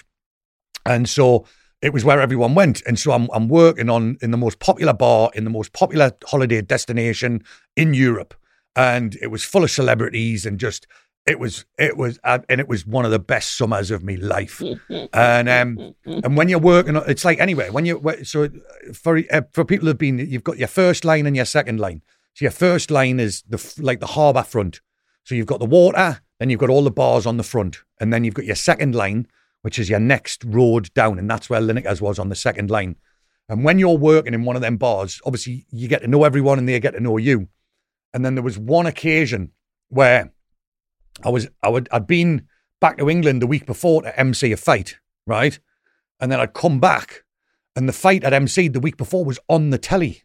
So I'm stood in Lineker's like this, like working on the door and there's a massive screen above me head and I'm on the fucking telly. Yeah. And everyone's like, and so that like and like everyone sort of kind of made a bit of a joke out of it and it's sort of you know that that like that was a bit of a funny kind of story that sort of spread around the town and then you know so you'd be walking down to work you'd start work at 10 o'clock at night and you'd be walking down and everyone would be like hey, hey, hey. and then obviously when you finish work it was just you know there was um when you worked in the, when you worked in Lineker's, you got a card, you got like a staff card, and that was like basically a license to get free stuff everywhere you went. So you didn't pay to get any clubs, you got free drinks everywhere, and da da da da. And it was like so you'd work from ten till five in the morning, and then you'd go clubbing, and then there was a villa there. So we used to call it the villa. It was like this private villa where you could only go there if you worked in a bar in in the thing. And it was basically like an after party. You know what I mean? Just full of people, bang on the gear. So you'd get down the villa at like eight in the morning and you'd be there till midday and you'd get back because that was, you know, by the time we finished work, it was thingy. And then, you know, you'd go home, you'd sleep, and then you go and do it all again. And um, and some like, you know, we had a crew there, man. So, but we had so there was Lineker's, there was another bar next door called um Disco. There was a strip club up up above. Um can't remember what it was called now. And then there was the bar over the way called Portside. So there was like four bars, all owned by the same people, all linked up with radios. So there was like on a weekend there was twelve doormen working these four bars, and they were all units, and they all loved the job. And uh, you know, again, good mixture. Like the head doorman from Lineker's Mark, this big Hell's Angel character, real hard man. Um, he had a couple of um, uh, this Argentinian lad who was a real big scare. Like used to used to do a lot of the bodyguard work for the gangsters and all that. Um, there was this German lad who was an ex-riot policeman, big lump, and um, yeah, there was you know there was some proper proper characters there, and obviously there was twelve of us. So if you wanted to come in and kick off, if you ain't got twenty four mates, you ain't doing shit, bruv. You know what I mean? like that, and like so obviously you get all these they get all these pricks who come come away. Obviously they're all day drinking on the holiday and that, and then they come out. But the best thing about Spain was, like I said to you before, you know, different all different different police forces would treat you differently depending on where you were. The best thing about the Spanish old bill was if you spoke a bit of Spanish, they hated the tourists, hated them. So if you like, if if something happened and you gave a tourist a slap, right, and they went to the old bill and complained about you, the old bill would wear them in. like, so if they went up and said, "Oh, the bouncers just beat me up," they're like drunken tourists, and like in Spain, there is no such crime as police brutality. They just don't give a fuck. And um, yeah, and they were like the Spanish old bill will quite happily wear you in. If like if you lay your if you touch a Spanish policeman, they have the legal right to do whatever they want to you, basically. And um, yeah, and they take that right a lot. but yeah, Lineker's was great, you know, and so you know, like I got to know Wayne Lineker um because he was you know living there at the time, and it was that was the the flagship bar and stuff like that, and and and so a lot of the staff who I mean we're talking this was like what 13 14 years ago still quite good mates with them via social media and stuff like that. It was just you know there was you know you had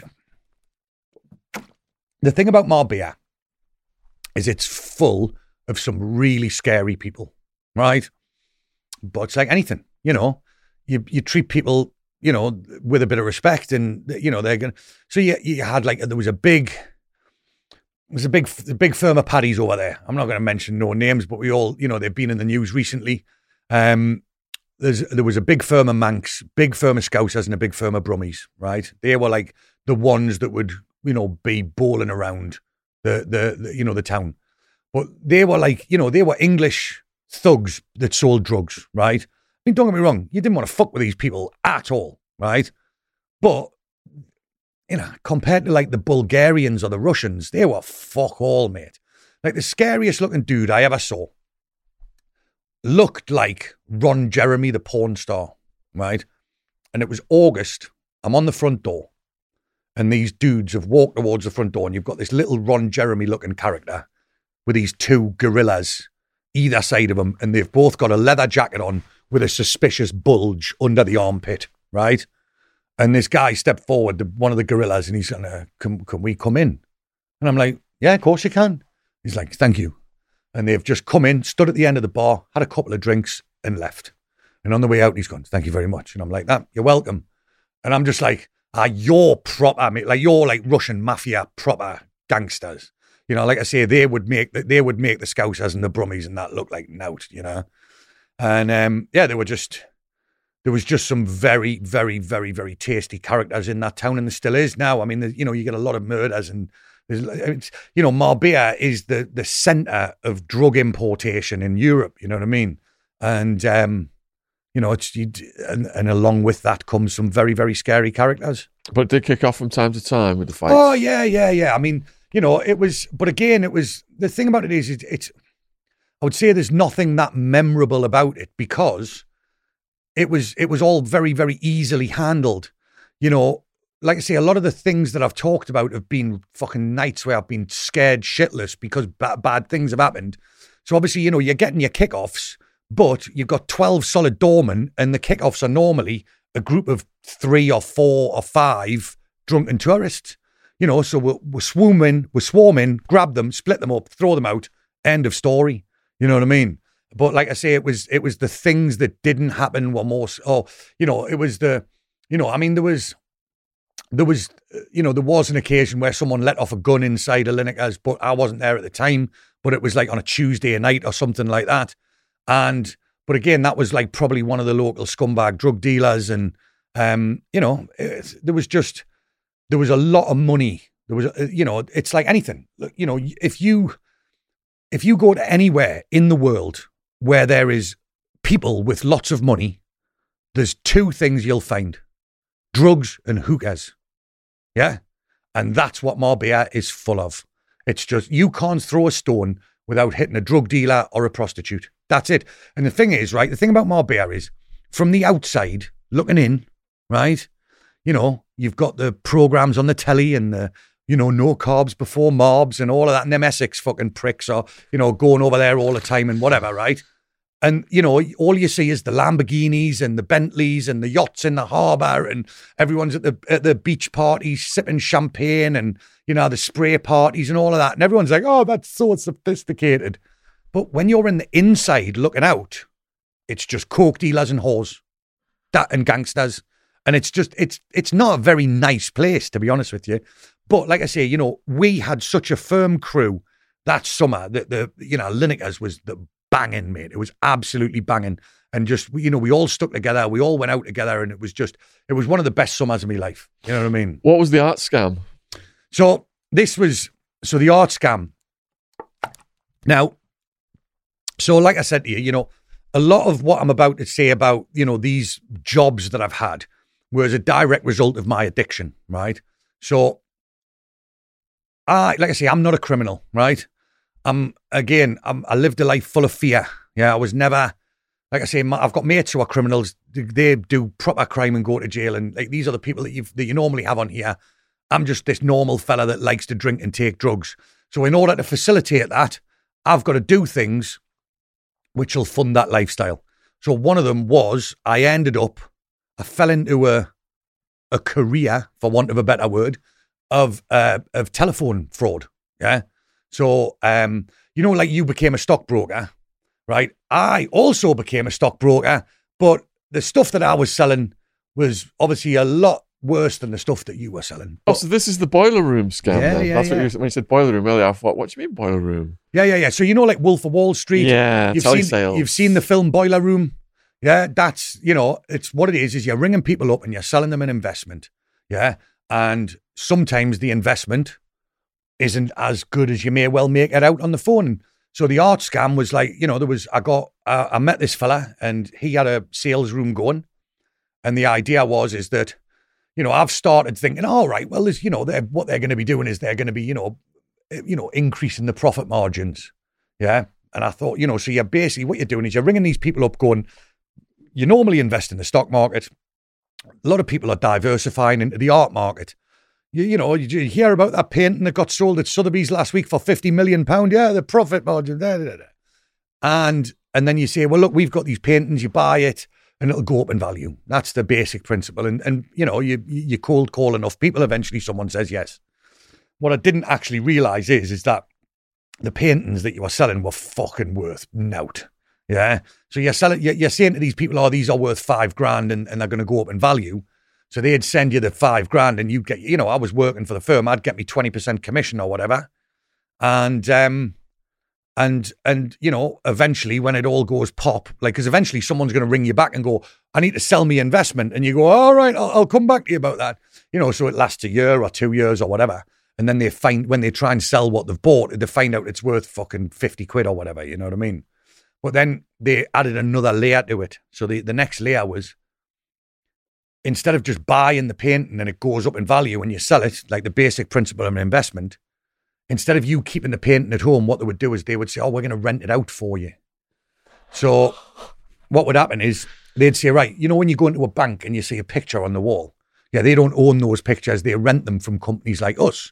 So what will happen is you buy the picture, we'll rent it out, and we'll pay you rent for your picture, right? And they go, oh, that's so it's a plausible idea. So what would happen is say it's five grand, right?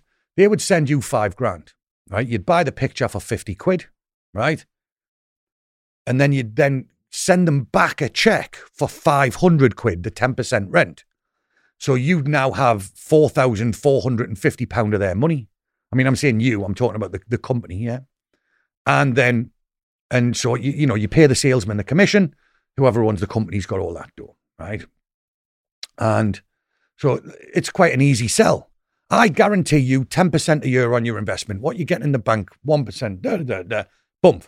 So, yeah, so what had happened is they'd send you the money, you'd send them back the check for the rent, and then you'd ring them up and you'd be like, Did you get your rental check? And they go, Oh, yeah, that's fantastic. And you go, Brilliant, isn't it? And they go, Yeah. And you go, Do you want to buy another one? And like there was people going like 40, 60 grand deep in it and stuff like, and it was just, I mean, you know, and they're buying fresh air basically, you know what I mean? And you know, now, now I'm clean and sober, and you know, I've got a moral compass, and you know, I'm living it. You know, now I, you know, now I, you know, I, I you know, I work in recruitment, and I've got a, you know, I'm like a normal, you know, law-abiding citizen, and da da da. da. Now, obviously, I, you know, and I'm, you know, part of the part of the pros, part of the program of of NENA is about making an amends you know, I, there's no way I can physically make an amends to all of the people that I made those phone calls to. You know, I, I mean, I'm talking like I did hundreds and hundreds of sales over a period of many, many years, and it wasn't, you know, it wasn't always just that. You know, so like art, and then it was gold coins and wine, and you know, all of these, you know, tangible asset investments, and then you know, we start doing stocks on the Nasdaq, and um, and then, you know, then I graduated to the firm which is uh, in Indonesia. So, um, if you, what people don't understand is, is that there is a, an un, like a subculture, an underground subculture of people that do this job, right? And we all know each other, right?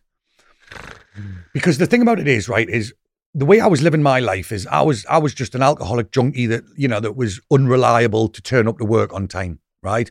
And so getting a job in a normal company for a normal person was alien because the problem was is you know for the first couple of months you'd hold it together and eventually it would start slipping and then you know after 3 6 months you'd get the sack because you were unreliable, right? Whereas you can't get sacked from being a criminal, right? So you get a lot of people who are who have alcohol and substance abuse problems, but who have got a brain and can sell, gravitate towards that kind of job. So when you go and you start working these kind of places, you're working with some of the biggest crazy fuck ups walking the planet, but they're all smart.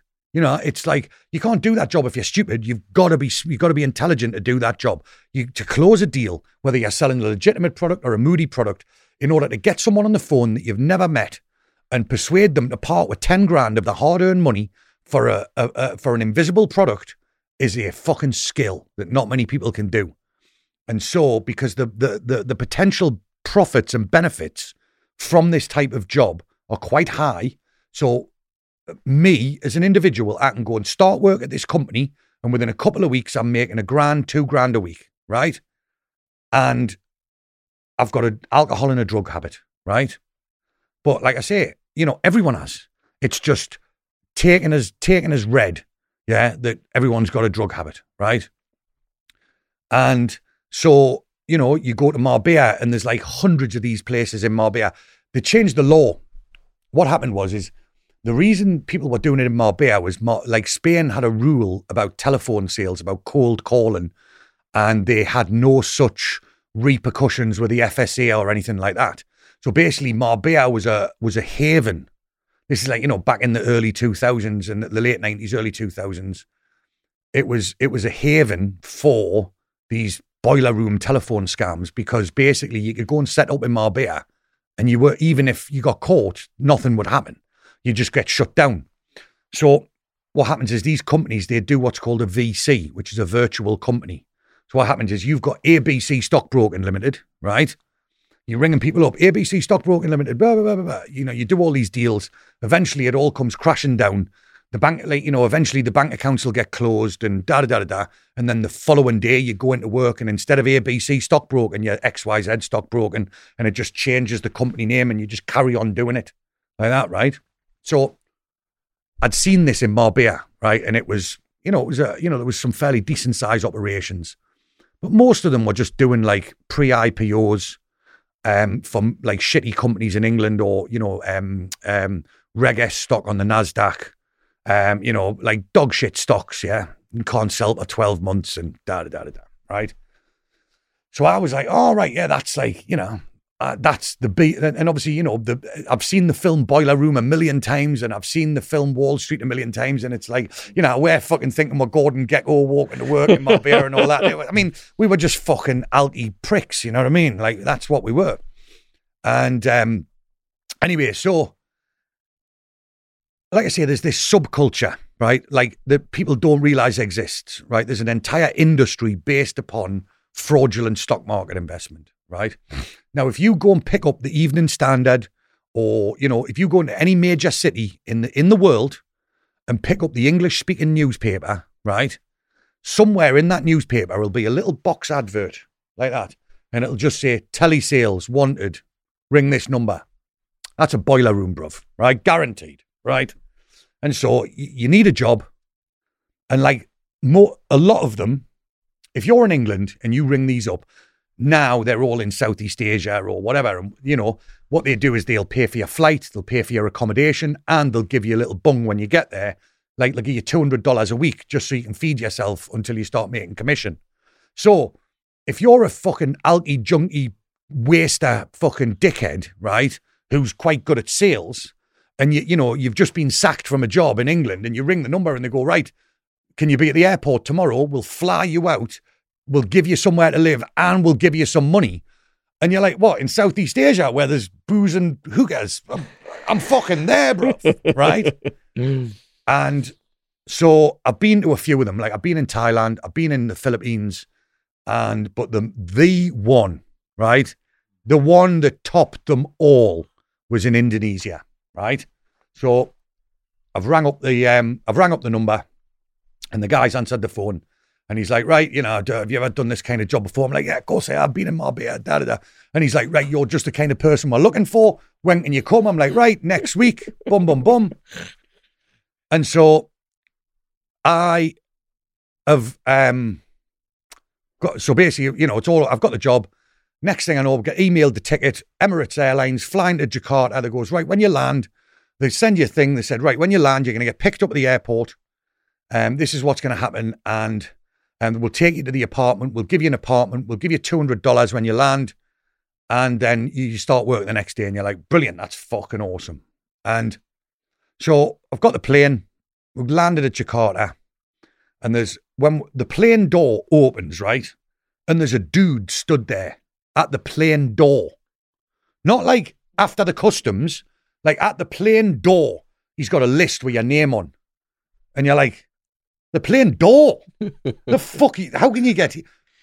So you're like, all right, I'm Andy. And he's like, right, yeah, come with me. So there's like, say there's five of us on the plane, right? And he takes you, like, he walks you off the plane, like off the, the skywalk thing, takes you to like a little corner. And he goes, right, give us your passport. And I'm like, this sounds a bit fucking dodgy, but I'm still in the air. And he's like, passport.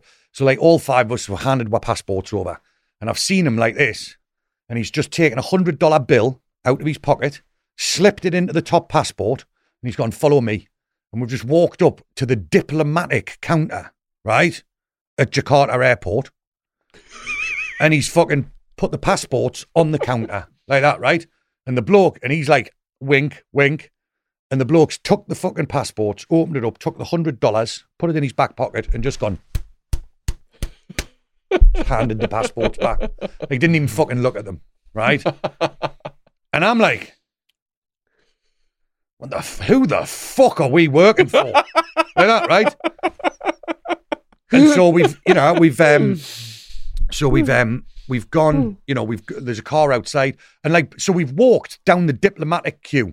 Like all of the Indonesians, the people that have got Indonesian passports are all queuing at the fucking counter, and we're just like, I'm in, like that. I'm like, and then we've got to the customs, right? And they've got these X-ray machines. You've got to X-ray hmm. your bag on the way out of the airport, and the bloke's gone, just walk around that. and we've like the customs have just gone, and I was like, I wish I had an ounce of coke on my arse. You know, the customs have just gone fucking like that. We've walked out, got in a car, and they've taken us to this fucking like block of apartments, and they went right. Monday morning, nine o'clock, or like not like no, sorry, they were like twelve o'clock Monday. Be outside, the car will come and pick you up, right?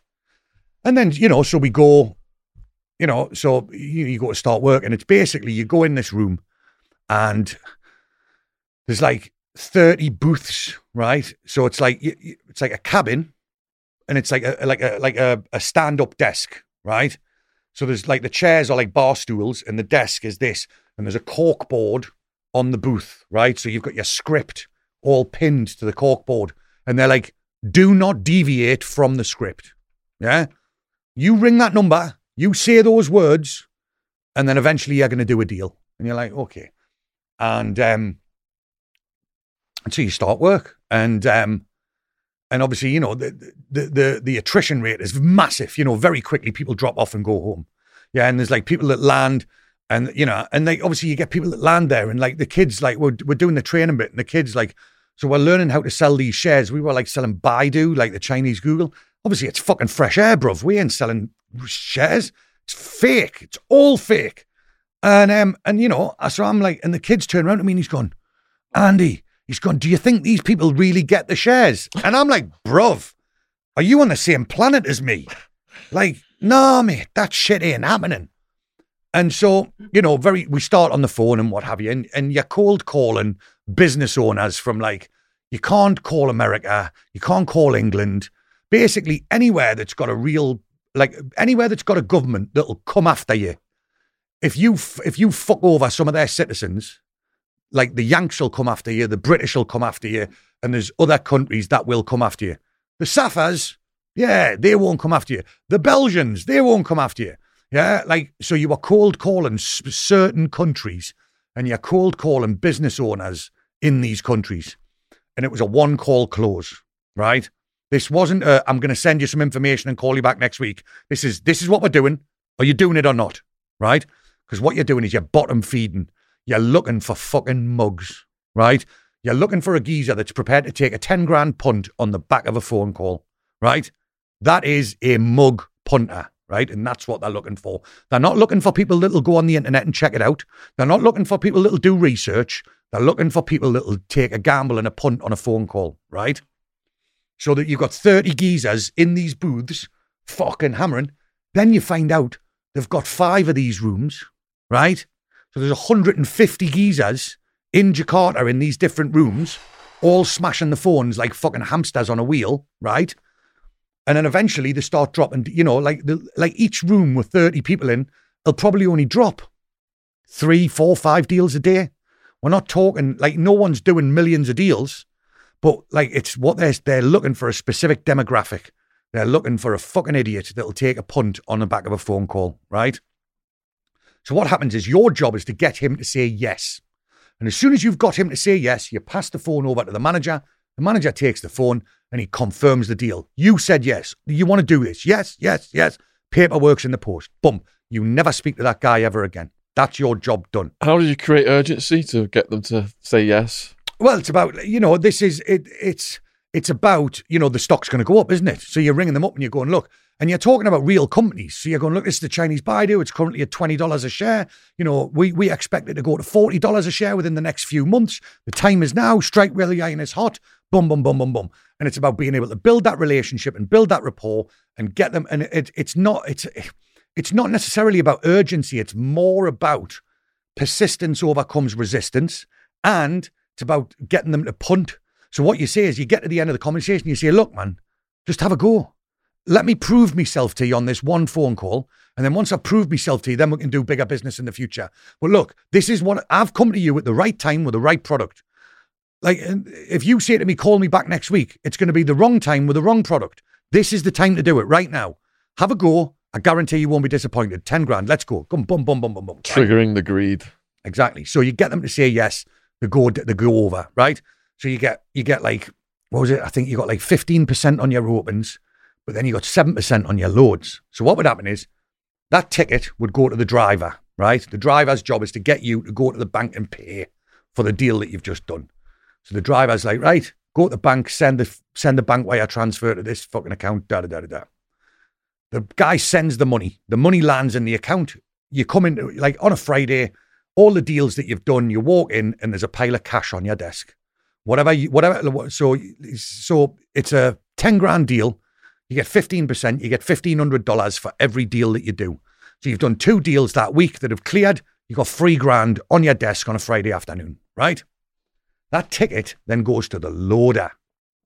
Now the loader's job is to squeeze them for everything they've fucking got, right? So this is like I say, this is a, a, a secret room with secret people in that you're never going to meet. in a different apartment block from where you live. You know, this is like I say, so you've got these 150 geezers, like the hamsters on the phone, producing these tickets, right? Making 10 grand a pop. It's fuck all to them. That's nothing, right? That that probably doesn't even pay for the apartments that these geezers live in. But then the loader starts squeezing. There was a Lithuanian fella, right? This, this, like, it was always the new kids as well. It used to fuck me off, right? I've been doing this job for years and I've never had it happen to me, right? But there was people doing million dollar loads, right? And so you're getting a seven percent turn on your on your load. So you're getting a seventy grand commission in cash, right? And this kid, this kid joined the firm, right? He'd never done the job before in his life. Second phone call he made, he closed this Lithuanian fella for for ten grand. And within two months, that geezer had loaded for $4 million. So four times he's gone into work and there's 70 grand on his desk. And he's just like, it's fucking easy, this job. I'm like, you're a fucking prick, mate. That's never happened to me. You know? So if you've opened an account and it goes to the loader, if the loader closes a deal, do you get a kick? You get 7%. Yeah. So you get 15% on your open and 7% on your load. So whatever, if the guy does a 100 grand deal, you get seven grand, right? Wow. And so, you know, there was a few loads going in, you know, you know, 20 grands, 40 grands, 50 grands. And then occasionally what would happen is you'd just hear the manager go, like that.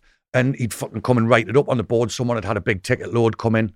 And um, it was just fucking. So, but this is the savage thing about it, right? So you've got your VC, you've got your virtual ABC stockbroking. They're selling the stock. So you sell, you, open the guy up for 10 grand. The loader calls him up and takes him for everything he's got, right? Eventually, that geezer is going to realize that he's been had, right? So one day, he's going to need that money back and he's going to ring up and go, I want to sell me shares. And they go, uh, and then obviously he complains and da da da da da. And then eventually the VC goes pop and you come in the next day and it's a different VC, right? So this geezer, whether he's done 10 grand, 20 grand, 50 grand, 100 grand, a million dollars, whatever, this geezer's been had. He's been sold fresh air. Doesn't exist. Yeah taken to the cleaners, right? So he's, you know, he's sat at home and he's licking his wounds. Then you've got something which is the dirtiest thing on the planet. Not the recoverer. The slop load, right? It's the basically what you that's what happens is someone then rings him up and goes, All right, Mr. Smith, you just lost two hundred grand on this fucking stock scam, didn't you? And he goes, Yeah, and he goes, We're a we're a firm of lawyers and we're gonna get your money back. And he goes, Oh, brilliant. And they go, What you need to do is just send us 15 grand for the legal fees and we'll get your 200 grand back. And he goes, Okay. Fires up the 15 grand. And then the next week they ring them up and go, You know, when you made your purchase, did you pay the taxes? You've got to pay the taxes to get your money back. So we need another 40 grand to get your. And they just fucking.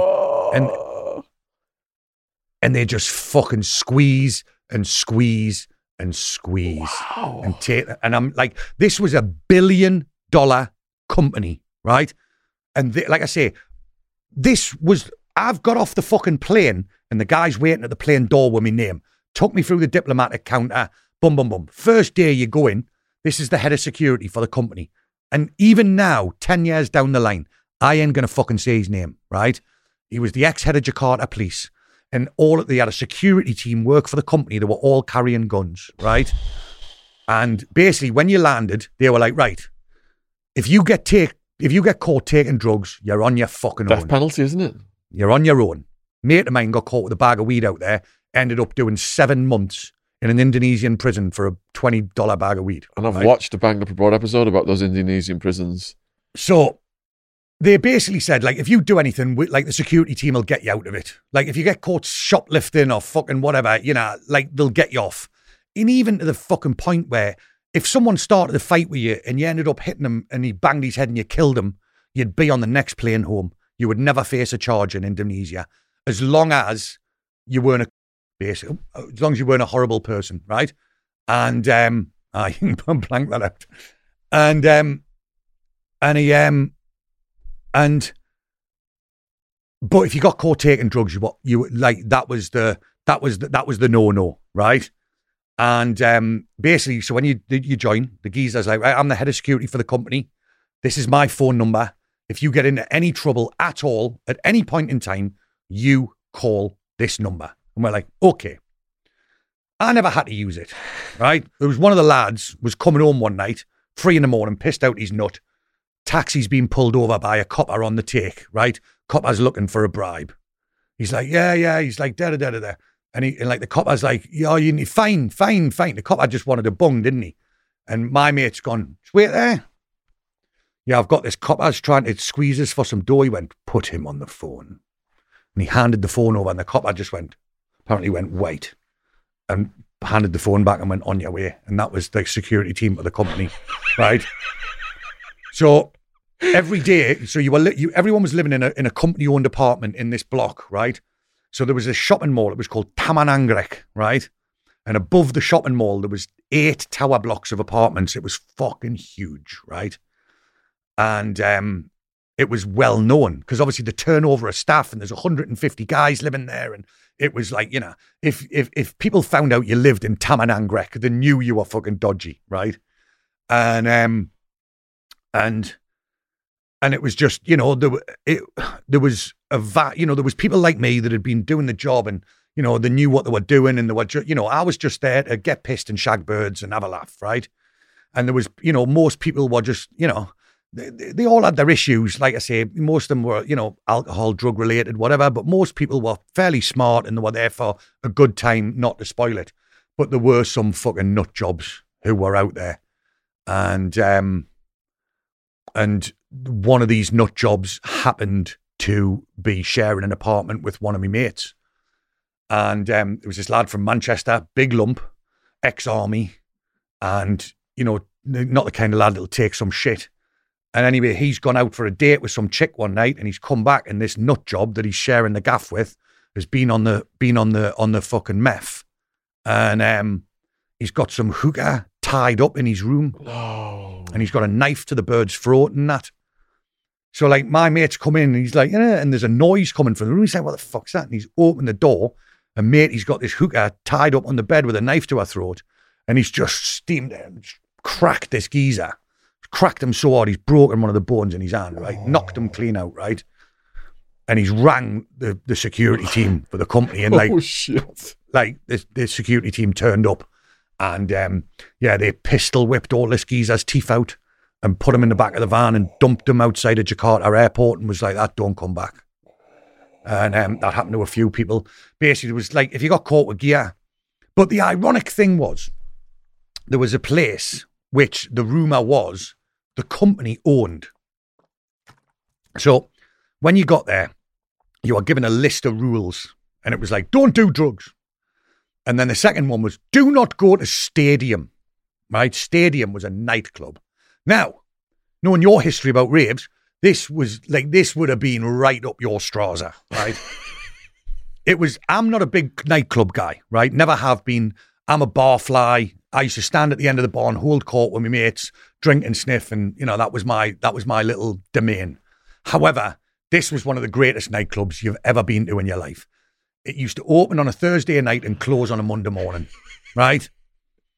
And it was seven floors and it had like a karaoke bar, had a restaurant, it had a thing, and the top two floors was just the greatest nightclub you've ever been to in your life. The music was like banging house music.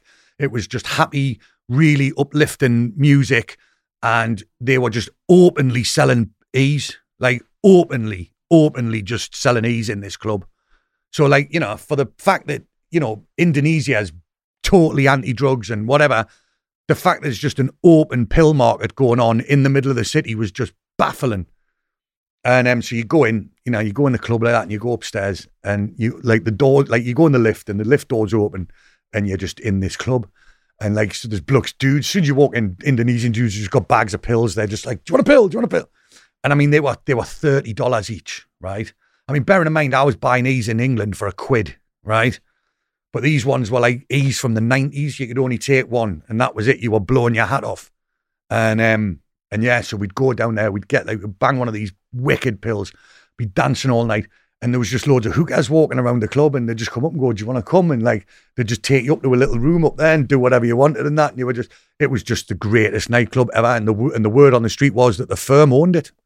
I was about to say that. This, like I say, so the firm owned all of these apartments that you lived in. I mean, like the, the, the word on the street was that they they took all the profits that they made from this elite, like from this stock scam, and they ploughed it into massive real estate, and, and they owned half of Jakarta. Wow. And um, and yeah, and and so, but everywhere you went, you were basically under surveillance. So every day when you went out to work, the the, the cleaners had come in and clean your apartment, but obviously the security team had come in and look through all your shit to make sure that you weren't stashing gear, like under your mattress and through your drawers and whatever. Make sure you weren't buying gear and everything like that. And um, you, just knew it. But as long as you weren't breaking the rules, it didn't. Who gave a fuck? You know, we were out there. We had a free apartment. We were out in the piss, and you know, and it was just we. It was such a good time. And um, and then there was one night we were down. So in Jakarta, there's a place called Block M, which is where all the bars are basically. Right? It's like if you want to go and pick up a pick up some uh, company for the evening, this is where you go and do it. And there's all these bars, and like in Thailand, I don't know if you've ever been to Thailand before, but Thailand's like very in your face, right? Bars everywhere, and they're on the street. Hello, Mister, very handsome man, come with me. It's not like that in Indonesia. It's a Muslim country, so it's all behind closed doors and it's all very hush hush. So you go down Block M, and so there was there was a group of us. We were in Block M one night, and we were just in this one bar, and we, we had a few drinks, and we were like, right, let's go to the bar over the road, and it just, I I was like leading the charge to go to the other bar, and I've walked out to this one bar, and there's a guy stood there having an argument with his missus, and for whatever reason, he's decided that he's going to take it out on the next person he sees. And that happened to be me, right?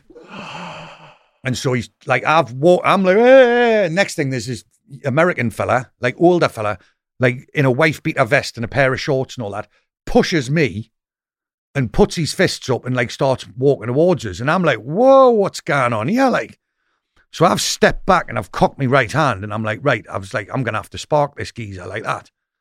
So I've put my hand up like that, and I'm and, and he's walking away. I went, "Listen, mate, what are you doing, man?" Like, "Whoa, what's going on? What's going on?" And he's like, uh, and he's just being a dickhead, right? And like, obviously, all the lads are like looking at me, and I'm stood there thinking, "Fuck, I'm, I'm." And obviously, I know, you know, I know what happens to other people that break the rules, and I'm just thinking, I don't want to be doing this. I don't want to be doing this. I don't want to be doing this, and I'm trying to avoid this conflict at all costs. And he's walking towards me and he's walking towards me and he's walking towards me. And it's getting to the point where I'm thinking, I'm going to have to fucking ping this geezer. And I'm just like that. And as I'm like that, just two of the doormen from the bar just grab this geezer, throw him on the, throw him into the gutter and just start fucking stamping up and down on him. And they just look up to us and they go, it's okay. We know who you are. You are free to go. and I'm like, obviously, a big group of white dudes in this bar in Indonesia like young lads all on the piss. They knew they know who we work for, and all the doormen are on retainers to watch our backs when we're out there. And um, yeah, like I say, Wow. I thought I was about to get into a tussle with this fella, and next thing these doormen are just weighing him in, mate. And um, yeah, I mean, it was, it was, it was just, it was bizarre. It was bizarre, and and yeah, I mean, like even things like they controlled everything. Like you were, it was like living in a, it was like living in the Truman Show. You know what I mean? You are in this fishbowl, and you are you, everything you did was controlled. They picked you up, they dropped you off, they fed you, they gave you money. They, you were living in their gaff. You were being watched all the time. You know, but was still fun. You're in Southeast Asia. You're on the piss. You, you, you, you know, you, you're, you're with women, and you know it's women and drink, women and drink, women and drink, and it, you know everyone had a good time. And but it was even like, you know, they um there was some kid I never met him who apparently got on the got on the meth, got on the pipe, and he's rang. Basically, he's rang sick to work one day, and you didn't do that. You you didn't go sick from this company. And he said, "I'm not coming in." So anyway, the next thing, the security team have opened his door, and he's sat on the sofa with a pipe, like on the on the on the crystal meth. And yeah, again, security team hide him in the back of a van, pistol whipped all his teeth out, and dropped him at the airport and that. And um, there was one geezer who um he'd been there for a while he'd got some bird pregnant or something like that and again he was a nut job and he'd he'd had a row with this bird and um, he'd slapped this bird in the middle of block m and obviously everyone like she was a local hooker pregnant with his baby apparently And then he slapped her, and obviously all the all the naughty fellas who worked there were going to come after him. So he's then stolen a taxi, jumped in a taxi, robbed this taxi, and like driven back to the apartment. And by the time he got back to the apartment, the security team were waiting for him. And yeah, he got he got weighed in in the van on the back on the way back to the airport. And um, yeah, it was just you know, it was it was just one of them things. You know, like the, the- you know, breaking a rule. We went to stadium obviously, but it was one of those rules where as long as you didn't take the piss, you were all right. But yeah, if you got caught doing meth or anything like that, man, you were gonna get your teeth smashed out in the back of a van. What did the security team guys look like? Tiny little Indonesian fellas, like you, like in a fist fight, like wouldn't say boo to a goose, but they all they were all strapped, all of them.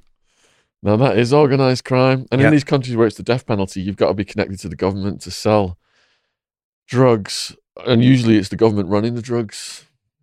Uh, again, Chief of I mean, police, did you say? yeah. Well, like I say, so it was the ex head of Jakarta police was the head of Ex-head security. of- yeah, It was the ex was ex head of Jakarta police was the head of security for the firm. yeah, all got all run, And, all run by the um, government. And yeah, I mean, obviously, so there was just like I say, the first thing I saw when I landed was a backhander getting to the passport fella. So there was just backhanders, obviously going out left, right, and centre. Everyone was on a payroll, and everyone was that, and it was you know, and like I say, you went you went out there, you know, you, you did your job, you got paid, you went out and got pissed at the weekend, you know, you pulled some women, you had a good time, you know, you're in Southeast Asia, you're having a blast with your mates. But there was some people out there that took the piss, and when the, if you took the piss, you you paid the price. You know what I mean? So what happened in the Philippines? Well, the Philippines was like the so this was after Jakarta. So I'd been to Jakarta, and then when I went to the Philippines, I thought it was going to be the same thing, but it wasn't. It was like it was like Jakarta's poor stepbrother, you know. so they've flown me out there. They've given us a gaff. Is it the is it the firm? That's, No, no, no. So this is I, I. So I suppose I got spoilt really. So I've been out of Jakarta and I've worked for the firm. This big group of organised crime that do this thing and that, and like you say, you get your house, you get your food, you get your fucking money, you get picked up and dropped off and everything. And then I've got to the Philippines thinking it was going to be similar, and it, you know, it was just a sales job that happened to, you know, they gave you gaff and whatever. And like, so the first month I was there, I, I joined the boxing gym and I was training every day and I'd lost a load of weight and everything like that. And then, um, and then it was after I'd been there for about a month, my mate come and he went, Do you want to have a go on that crystal meth? And I was like, that, ah, fuck it, why not? You know. So obviously by by this point, I'd you know, I'd done crack a load of times and what have you, and I was still drinking and using and but again, I've got to say, right, you know, I am I class myself as an addict, right? I'll take anything, right? But alcohol is my first love. And that was it. Like I never dry used, you know, I would never take coke or I would never smoke crack or I would never do crystal meth if alcohol hadn't been involved first. So I was just an alcoholic who took drugs. I wasn't a major drug addict, right? So, you know, I say first, whatever, I've been, you know, been training hard, you know, doing okay at work and that. And then my mate was like, oh, do you want to try this? And it, like, you know, it's quite moreish, that crystal meth. I mean, reading your book, you used to sniff it, didn't you? Yeah, and it would last for days because, like, with coke, you've got to do a line every so many hours or But whatever. didn't it burn the fuck out your nose, bro? Yeah, yeah, you, you like lie back and tears run down your eyes. Like we were just doing it, like we'd get a light bulb and would fucking get the light bulb and do it and smoke it on the light Wild bulb. man would smoke it, but you, you you just burn through it all. So, If you eat it or snort it, it lasts for days. so yeah. oh, it was horrible, man. I mean, like they say, the thing about crack is you smoke the crack and then you bang a sleeping tablet and you go into bed. Xanax, yeah. Yeah, but like Yeah. with that crystal meth, like you say, you're fucking not sleeping for days, man. Wild man would stay up for like a week on it. Fuck. He'd just walk off and come back two days later with his feet all bust open. and it was Didn't even know where he'd been. So again, like the advice was when you got there, they were like, right, don't fucking get on the meth, and whatever you do, don't like so like so. Manila is one of the biggest cities in the world, right? There's like 26 million people live in Manila. So Manila is is broken up into smaller sections, and these smaller sections are also called cities, right? Then like so that it's a city within a city, right? So the financial district is called Makati, and that's where the office was, and then the where we were living was a place called Global City, which is the next city over. And so, you know, Makati was like the city, you know, of like the equivalent of being in the city of London, where the like all the banks are, and then Global City was sort of the equivalent of being a Canary Wharf. You know, the nice posh apartments and you know bars and restaurants and all, perfectly safe. I don't like in the Philippines, everybody's got a gun, right? And I mean, everybody has got a gun. It's for, to come from England to go over there. You're like, Everyone's got a fucking gun. What the fuck? like front door McDonald's, armed guard. Front, the chemist, armed guard. You're just like, the fuck's going on here?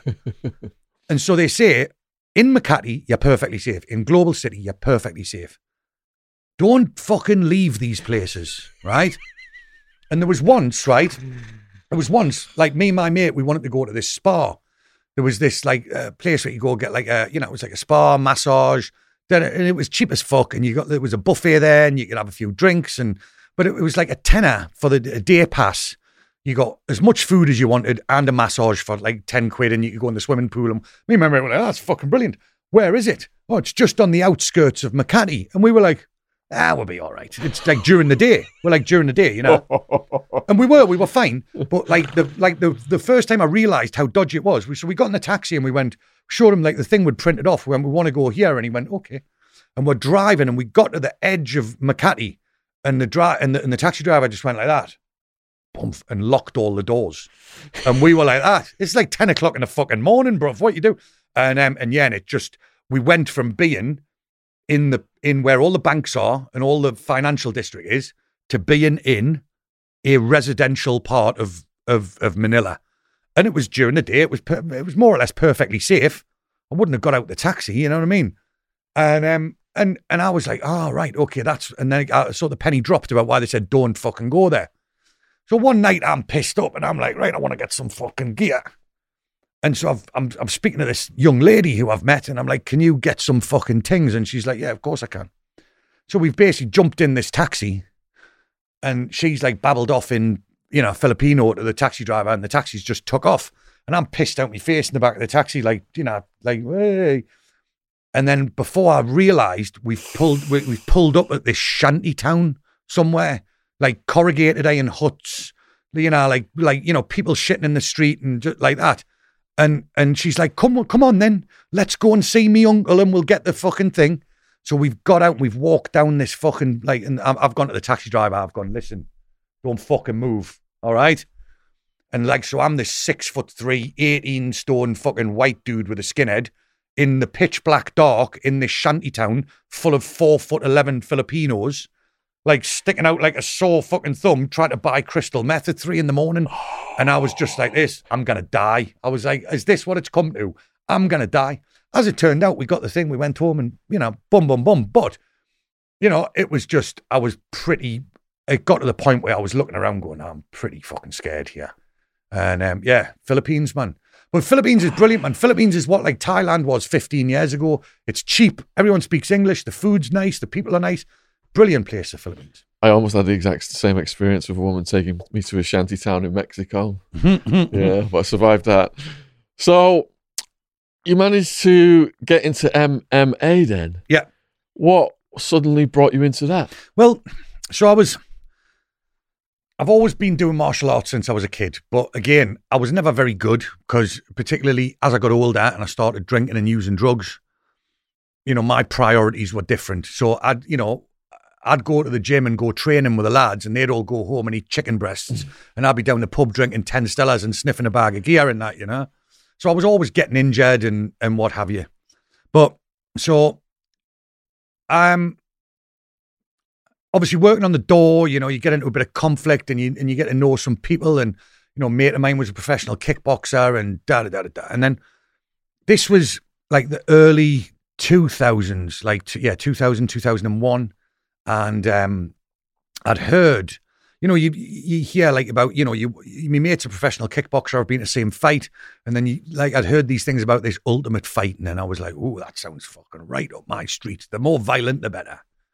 And um, and then I was just at a car boot sale one day, and I found these two videos at a car boot sale. They were like fifty pence, and it was like I looked at them, and it was like you know ultimate fighting, da da da. And I've gone right, fucking yes. So I bought these two videos, and I've took them home, and I've watched them, and I'm like, that's the greatest thing I've ever seen in my life.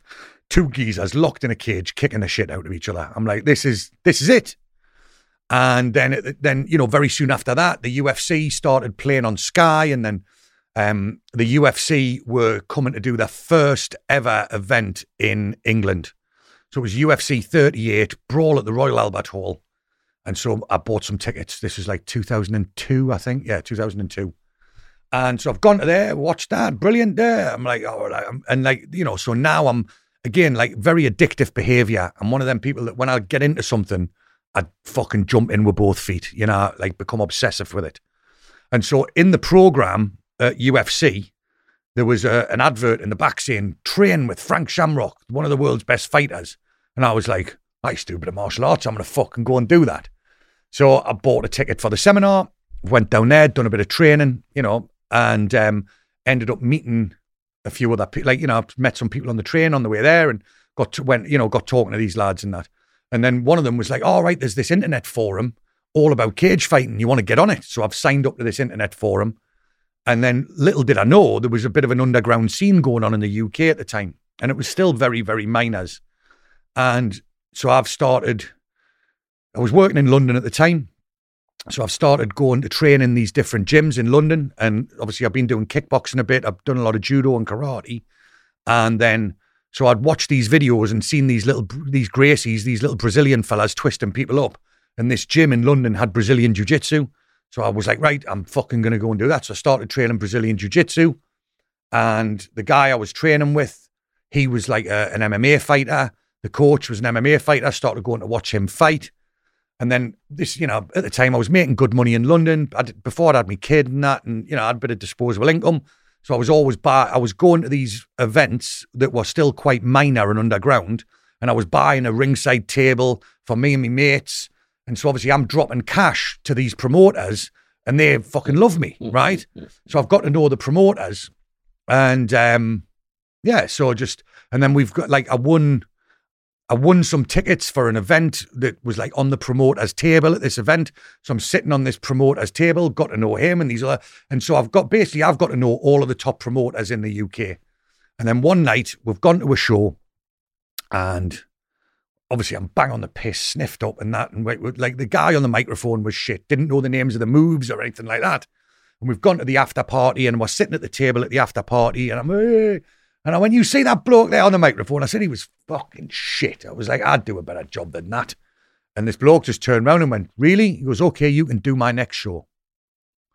And that was Dougie from Cage Warriors. And so a few weeks later, I'm uh, Cage Warriors 4 in July 2003. And I'm stood in a cage wearing a tuxedo with a microphone, shitting myself, not knowing what I'm doing. and um, Alex was the referee. Alex Reid Alex was ref- Reid. Alex Reid was referee. Just let me say something to the viewers. Alex Reid is presently in prison. If you didn't see the headline news, if you didn't see our previous podcast with Alex Reid, very char- charismatic man, and I'll put the link to that in the description box below the video. But we do have the exclusive. When Alex gets out of prison, he is coming into the studio. I think it's within days of his release. We're going to have the exclusive on Alex Reid's prison experience stories. Sound. Yeah. But yeah, Alex is a top lad, man. Like I say, so I've known Alex for a long time now. He's real good bloke, real nice lad. And, you know, he's been through the mill, man. He's he's had some right shit things happen to him, man. He doesn't deserve a lot of the crap that he gets, man. And um, yeah, so Alex was referee. And, um, you know, there was some people that were fighting on that show. So a guy called Paul Daly was fighting on the show. And Paul Daly's one of the most prolific knockout artists in the UK, still fighting to this day. Had a, a very lengthy career. Um, and uh, yeah, there was, uh, you know, there was some, there was some big names fighting on that show. And, um, and then, so I did that event. And then at the end of that show, some other guy came up to me and said, I've got a show in a few weeks. Do you want to come and do mine? And I was like, yeah, all right then and it just fucking went boom and it just snowballed. And then before long, I'm like, so this was back in the day, you know, there was there wasn't that many shows going on, but because of that, there wasn't that many MCs. There was like me and this other guy from Wolverhampton and like one other guy. There was like three or four of us in the UK. So we were picking up jobs and we were making quite good money out of it. Did you have the voice right away for it, or did you have to cultivate the voice? Yeah, yeah. I suppose it was. It just sort of came along. Like I say, I've always done sales. I've been, you know, I've always been able to present at board level. And, uh, you know, I've always been a confident, outgoing, quite, you know, loud fella. And, you know, like I say, the Geordie accent when you're down south is, you know, people always say, oh, I love your accent. And, you know, it's so it's always that little bit of a, you know, it's that little bit of a difference. And yeah, I suppose it took a while to, you know, to, to come, to come along. And, you know, look, um, you know, still to this day, now I don't consider myself to be a professional MC. Yeah. I've got a day job, right? Like I work Monday to Friday, nine till five. I MC shows at the weekend, and a lot of the time I was doing it because I needed the money for to feed me habits. You know, but the thing about MMA shows is you go and do these MMA shows and there's a big party afterwards. So you go and do the event, you're center of attention, you go to the after party, you get paid decent money, then you bang on the pit. And it was it was like a social life as well. And it got to one point where I was doing like 40, 50 shows a year. So it was like every weekend or twice a weekend sometimes. And it was just and you know, and then um it was quite funny. So there's a mate of mine, Ricky, who's quite high up in the game now. I was double booked one night and I went, listen, I need someone to stand in for me. Come on, you do it. And he was like, ah. And so I got him into it. And then he's taken it to the next level now. He does it professionally as a job and he does a lot of the professional boxing and stuff like that. And he's, um, you know, I just do it as a hobby. I do it as, because uh, I enjoy it. I do it for a laugh, you know, but, and then when I, particularly when I got sober, so when I got sober, I stopped begging people for work and I was more choosy about what I got involved in because I didn't need the money anymore the same way I used to need the money. And so now, you know, I've got a kid and I prefer spending most of my weekends with my kid rather than bitching myself off traveling up and down the country to Doncaster and Barnsley and all of these crap holes. And, you know, and then the, the thing was, is I'd go there, I'd do the job, and then I'd go out and get pissed afterwards and spend all my money. And I'd wake up the next day and I'd be skint. And then I'd have to travel a four hour train journey home hanging out my arse. And it was just, you know, it, it was, it wasn't, I mean, don't get me wrong, I've had some fantastic experiences, right? And I've been to some far flung, wonderful places that, you know, people don't get the chance to go to. But I've also, you know, I served me time. And the reason I got to go to these places is 99% of the jobs that I did were shite. You know, like I say, going, you know, like little sports halls outside of Bristol, you know, like I say, you know, Doncaster, you know, like I just, oh, and it's, and, you know, it was when I first got involved, everyone that was doing it was doing it for the love of the sport, right? And so I've got some real good mates. Like that first show that I did, there was like, um, there was a lad fighting on the show called Ian, Ian Butlin, right? and he's still like good mates for me to these day to this day. He's him and his brother were on that Danny Dyer's hardest men. They're a couple of naughty lads, like like fighting wise, twin twin cage fighters. Yeah, real good, solid salt of the earth lads. You know what I mean? And like I'm still like, and I'm still mates with a lot of the people who I met that night, and they all did it because they loved the sport and they wanted the sport to evolve. And then as the sport got bigger and bigger and bigger, and there was more money involved, then it was attracting people who were doing it be, not because they loved the sport. They were doing it because they loved what the sport represented in their head. They liked the attention. You know, they liked the, the you know the, the you know you know the you know the glitz and the glamour that goes along with it. You know, and and like I say, we did this because we loved the sport. You know, and other people were doing it not for the same reasons. And those people, you know, we, you know, the like us old timers, we sort of look down upon those people, you know what I mean? But, you know, look, it's, you know, this sport's been great to me and I've met some really, really fantastic people. And, you know, it, it's given me opportunities to go places and do things that I never ever thought would be possible. And, you know, I love the sport of mixed martial arts for, you know, as a, as, as a, as a fan of the sport, I like watching it, but for what it does for people. And, um, you know, now I've got a badly injured knee, so I can't really train MMA anymore, jiu jitsu. I still train a bit of boxing. Yeah, and I, like I box down the local club, Whitley Amateur Boxing Club in, in Reading. And, you know, this is a, a local non for profit, you know, boxing club. And what it does is it takes the kids off the streets and, you know, it gives them a purpose.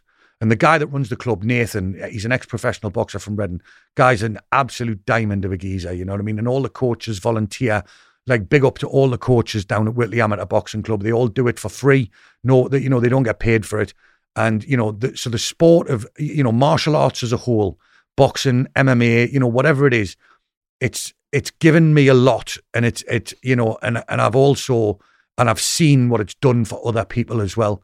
And um, and yeah, you know, if anyone's in the Reading area, man, you know, you could do a lot worse than, in getting your kids involved in, in, in some amateur boxing. Well, send us a link for that. We'll put it below the Yeah, video. yeah, yeah. There's a, I mean, there's a lot of problems in Reading at the moment with kids stabbing each other and that. Problems everywhere, Everywhere, and it's yeah. horrible, man. It's like kids killing kids, man. And it's just, you know, like I say, this guy dedicates his life to try and give the kids something to do. And it, you know, the geezer's a, a proper legend, man. Shout out to him then. Were most of your gigs then as an MC or a ref, and which did you prefer? Um, I preferred refereeing, yeah, and I suppose it's because it's uh, it was refereeing was a bit easier than um well not easier what i'm saying is, is mc is all about preparation you've got to get there early meet the fighters write all the information down write your cards out and you've got to make sure that you know when the camera's on you're saying the right thing at the right time it's preparation preparation preparation being a referee is all about reaction yeah you just turn up and do your job and I used to love refereeing, but then again, like I say, my knee went, and now it's just it. I'm not confident enough to do it anymore. Um, but yeah, I did a lot of work as a judge as well, and then you know, so I uh, did a lot of work with Cage Warriors as a judge. And I mean, in reality, you know, my, the level of experience that I've got, you know, I should have been working for the bigger organisations, but the problem was is I also have a reputation of being an outspoken pisshead. You know what I mean? And um, you know, unfortunately, there's the, the bigger organisations don't like that. So So this work took you to Bahrain, Jordan, Ukraine, and Czech. Yeah. Chechnya. So yeah, I mean, like you know, the so the the, the company there was the the Crown Prince of Jordan invested into the company, so we used to go and do events in Jordan all the time. And there was like one particular event there where this is obviously when I was still drinking. So I bought a bottle of vodka duty free and took it with us. And we after we finished the we finished the event, and um, we were in the bar, and the bar had shut. So I've gone and got the bottle of vodka, and I'm trying to get everyone to do shots and and basically uh, I got stitched up, right? So um, so uh, John Kavanagh, who's Conor McGregor's coach, right? He's like a real sound lad, right? I've known him for a long time. He was doing shots of water, and I'm doing shots of vodka. And like I got proper stitched up, and I've ended up basically drinking a liter of this blue vodka and nearly Oh. dying. Right, started a fight with uh, Cathal Pendred, who was world champion at the time. Like fucking, man. You did? yeah, yeah, yeah and I've I've gone like I've like I've shot across the like I mean I was pissed I was like joking half kind of thing but I've gone to do a takedown on him and he's just moved out the way and I've ended up picking this plant pot up and taking the plant pot down and that. And um yeah I was I mean like but so again you know we used to go to these places but it was like you're only there for a couple of days. You'd fly in you know you'd fly in you'd go to the hotel you'd sleep. You'd go out the next day you'd go to the venue you'd do the show. You go back to the hotel you get pissed and you get up the next day and you go home. You know what I mean? So I've been to all of these fantastic places, but um, you know, I've um I've not I've only seen the inside of hotels and the inside of venues and that. But like Bahrain, I've got to make a shout out. So Bahrain, I was sharing a um room with a lad called Neil Hall. Unfortunately, Neil uh, passed away recently uh, through COVID. Mm. Um, 55 years old. He was a, he was a very experienced referee, and he was referee refereed to the UFC. And um, yeah, Neil was an absolute legend, and um, and shared a room with him that night. And so Neil snore. Neil used to snore real bad. And um, I was down in the bar and I met this young Australian lady and I took her back to the room. And Neil, there was no noise coming from Neil. So I knew he was awake, but he pretended to be asleep. so, you know, Neil was a legend. And um, yeah, big love for Neil, man. And like I say, massive shout out to his wife, Kath, who's just gone through a, a real horrific, uh, you know, uh, you know, situation recently. Um, so yeah, big, big shame. But yeah, you know, uh, you know, you make some, like I say, you make some good mates in this in the in in the fight world who. You know, like I say, pe- people like Neil were there for the love of the sport, man, and he was he, he'd be sadly missed. So we've got U- Ukraine. Let's say Gator and his women. Let's let's rephrase that. All right. so the first, so I'd worked for Cage Warriors, but then it the Cage Warriors has been sold a few times, and basically this guy had bought it and he'd got this he'd got this funding, and so one like I'm at home one day and the phone's rang and it, it's it's Graham and he's gone Sledge. He's gone. Do you want to come to the Ukraine? And I'm like, yeah, all right then. So um, yeah, two days later, I'm on an aeroplane, and um, and I'm and I, and everyone had already got there. I was I was following in. I was a bit later than everyone else. So we we've got to this nice hotel in the Ukraine in in Kiev, and we're all sitting in the bar having a drink. Now, again, there's going to lo- there's going to be a lot of people in this story are going to remain nameless. But I don't know if you've ever been to Russia or um, you go into the, the you go into the, the bar of a hotel in, in in Russia, and there are some very friendly young ladies in these bars. And obviously, I've spent over a year in Southeast Asia, where again there's some very friendly young ladies around. So I have been in the company of the, the these type of professional young ladies on numerous occasions, whereas the people who I was with on this trip basically had never been in that situation. However, a lot of them were quite curious, shall we say, about the benefits of meeting these young ladies. Hmm. So, like, I'm sat at the table and, like, one of the lads has gone, Oh, she's all right. She's like, Oh, I don't know about going to talk to her. I'm like, You do realize she's a fucking hooker, don't you, mate? Like, that's what her job is. Her job's to be nice to you for money. Hmm. And he's like, Oh, I went, Wait there. I said, Which one? That one. Wait here. So I've just gone, Oh, I've gone, Listen, my mate likes you. How much? You know, bum, bum, bum. Come to the table. I'm going, Right, it's that much. She's gone, Right. I'm like, Right. Brought her over, paired them off. He's gone off to the room. And then the next one's gone, oh, I like that one over there. I'm like, right, wait here. And then, like, before you know it, I'm like 10 hookers deep for like, all the lads. And I'm like, that, I'm like, I should be getting fucking commission here. You know what I mean? And then, like, someone said, I was like, someone started calling me Gator, you know, off um, the Will Ferrell, where he's like Gator and his bitches. Yeah. Yeah, yeah, yeah. and everyone was yeah, like, you're yeah. Gator, the pimp. And I was like, that, yeah, I'm pimping out all these Ukrainian hookers and that. And like some of them, there was a lad. He was like, he goes, he goes, do you reckon I can take two? I went, how much money you got? You can take as many as you want. So yeah, I, like I reckon I should have been getting commission on all these hookers in this Ukrainian hotel. But Huge thank you, Andy, for like staying with us today for so many hours. Good job. The second guest cancelled. yeah, Is there anything you'd like to say to people watching this? In conclusion, maybe people who are struggling with addiction issues or young people who are going through things. well that's it, mate. You know, like I said to you, look, I'm just a normal geezer, right? I happen to have done a few, you know, ex, you know, a few things that have led to some stories. But essentially, I'm I was just a normal geezer with it, you know, who who was born a little bit wired up wrong, and and and when I picked up an alcoholic drink, it set my life off on a path that took me to some weird and wonderful places. Some of them good, a lot of them not so good.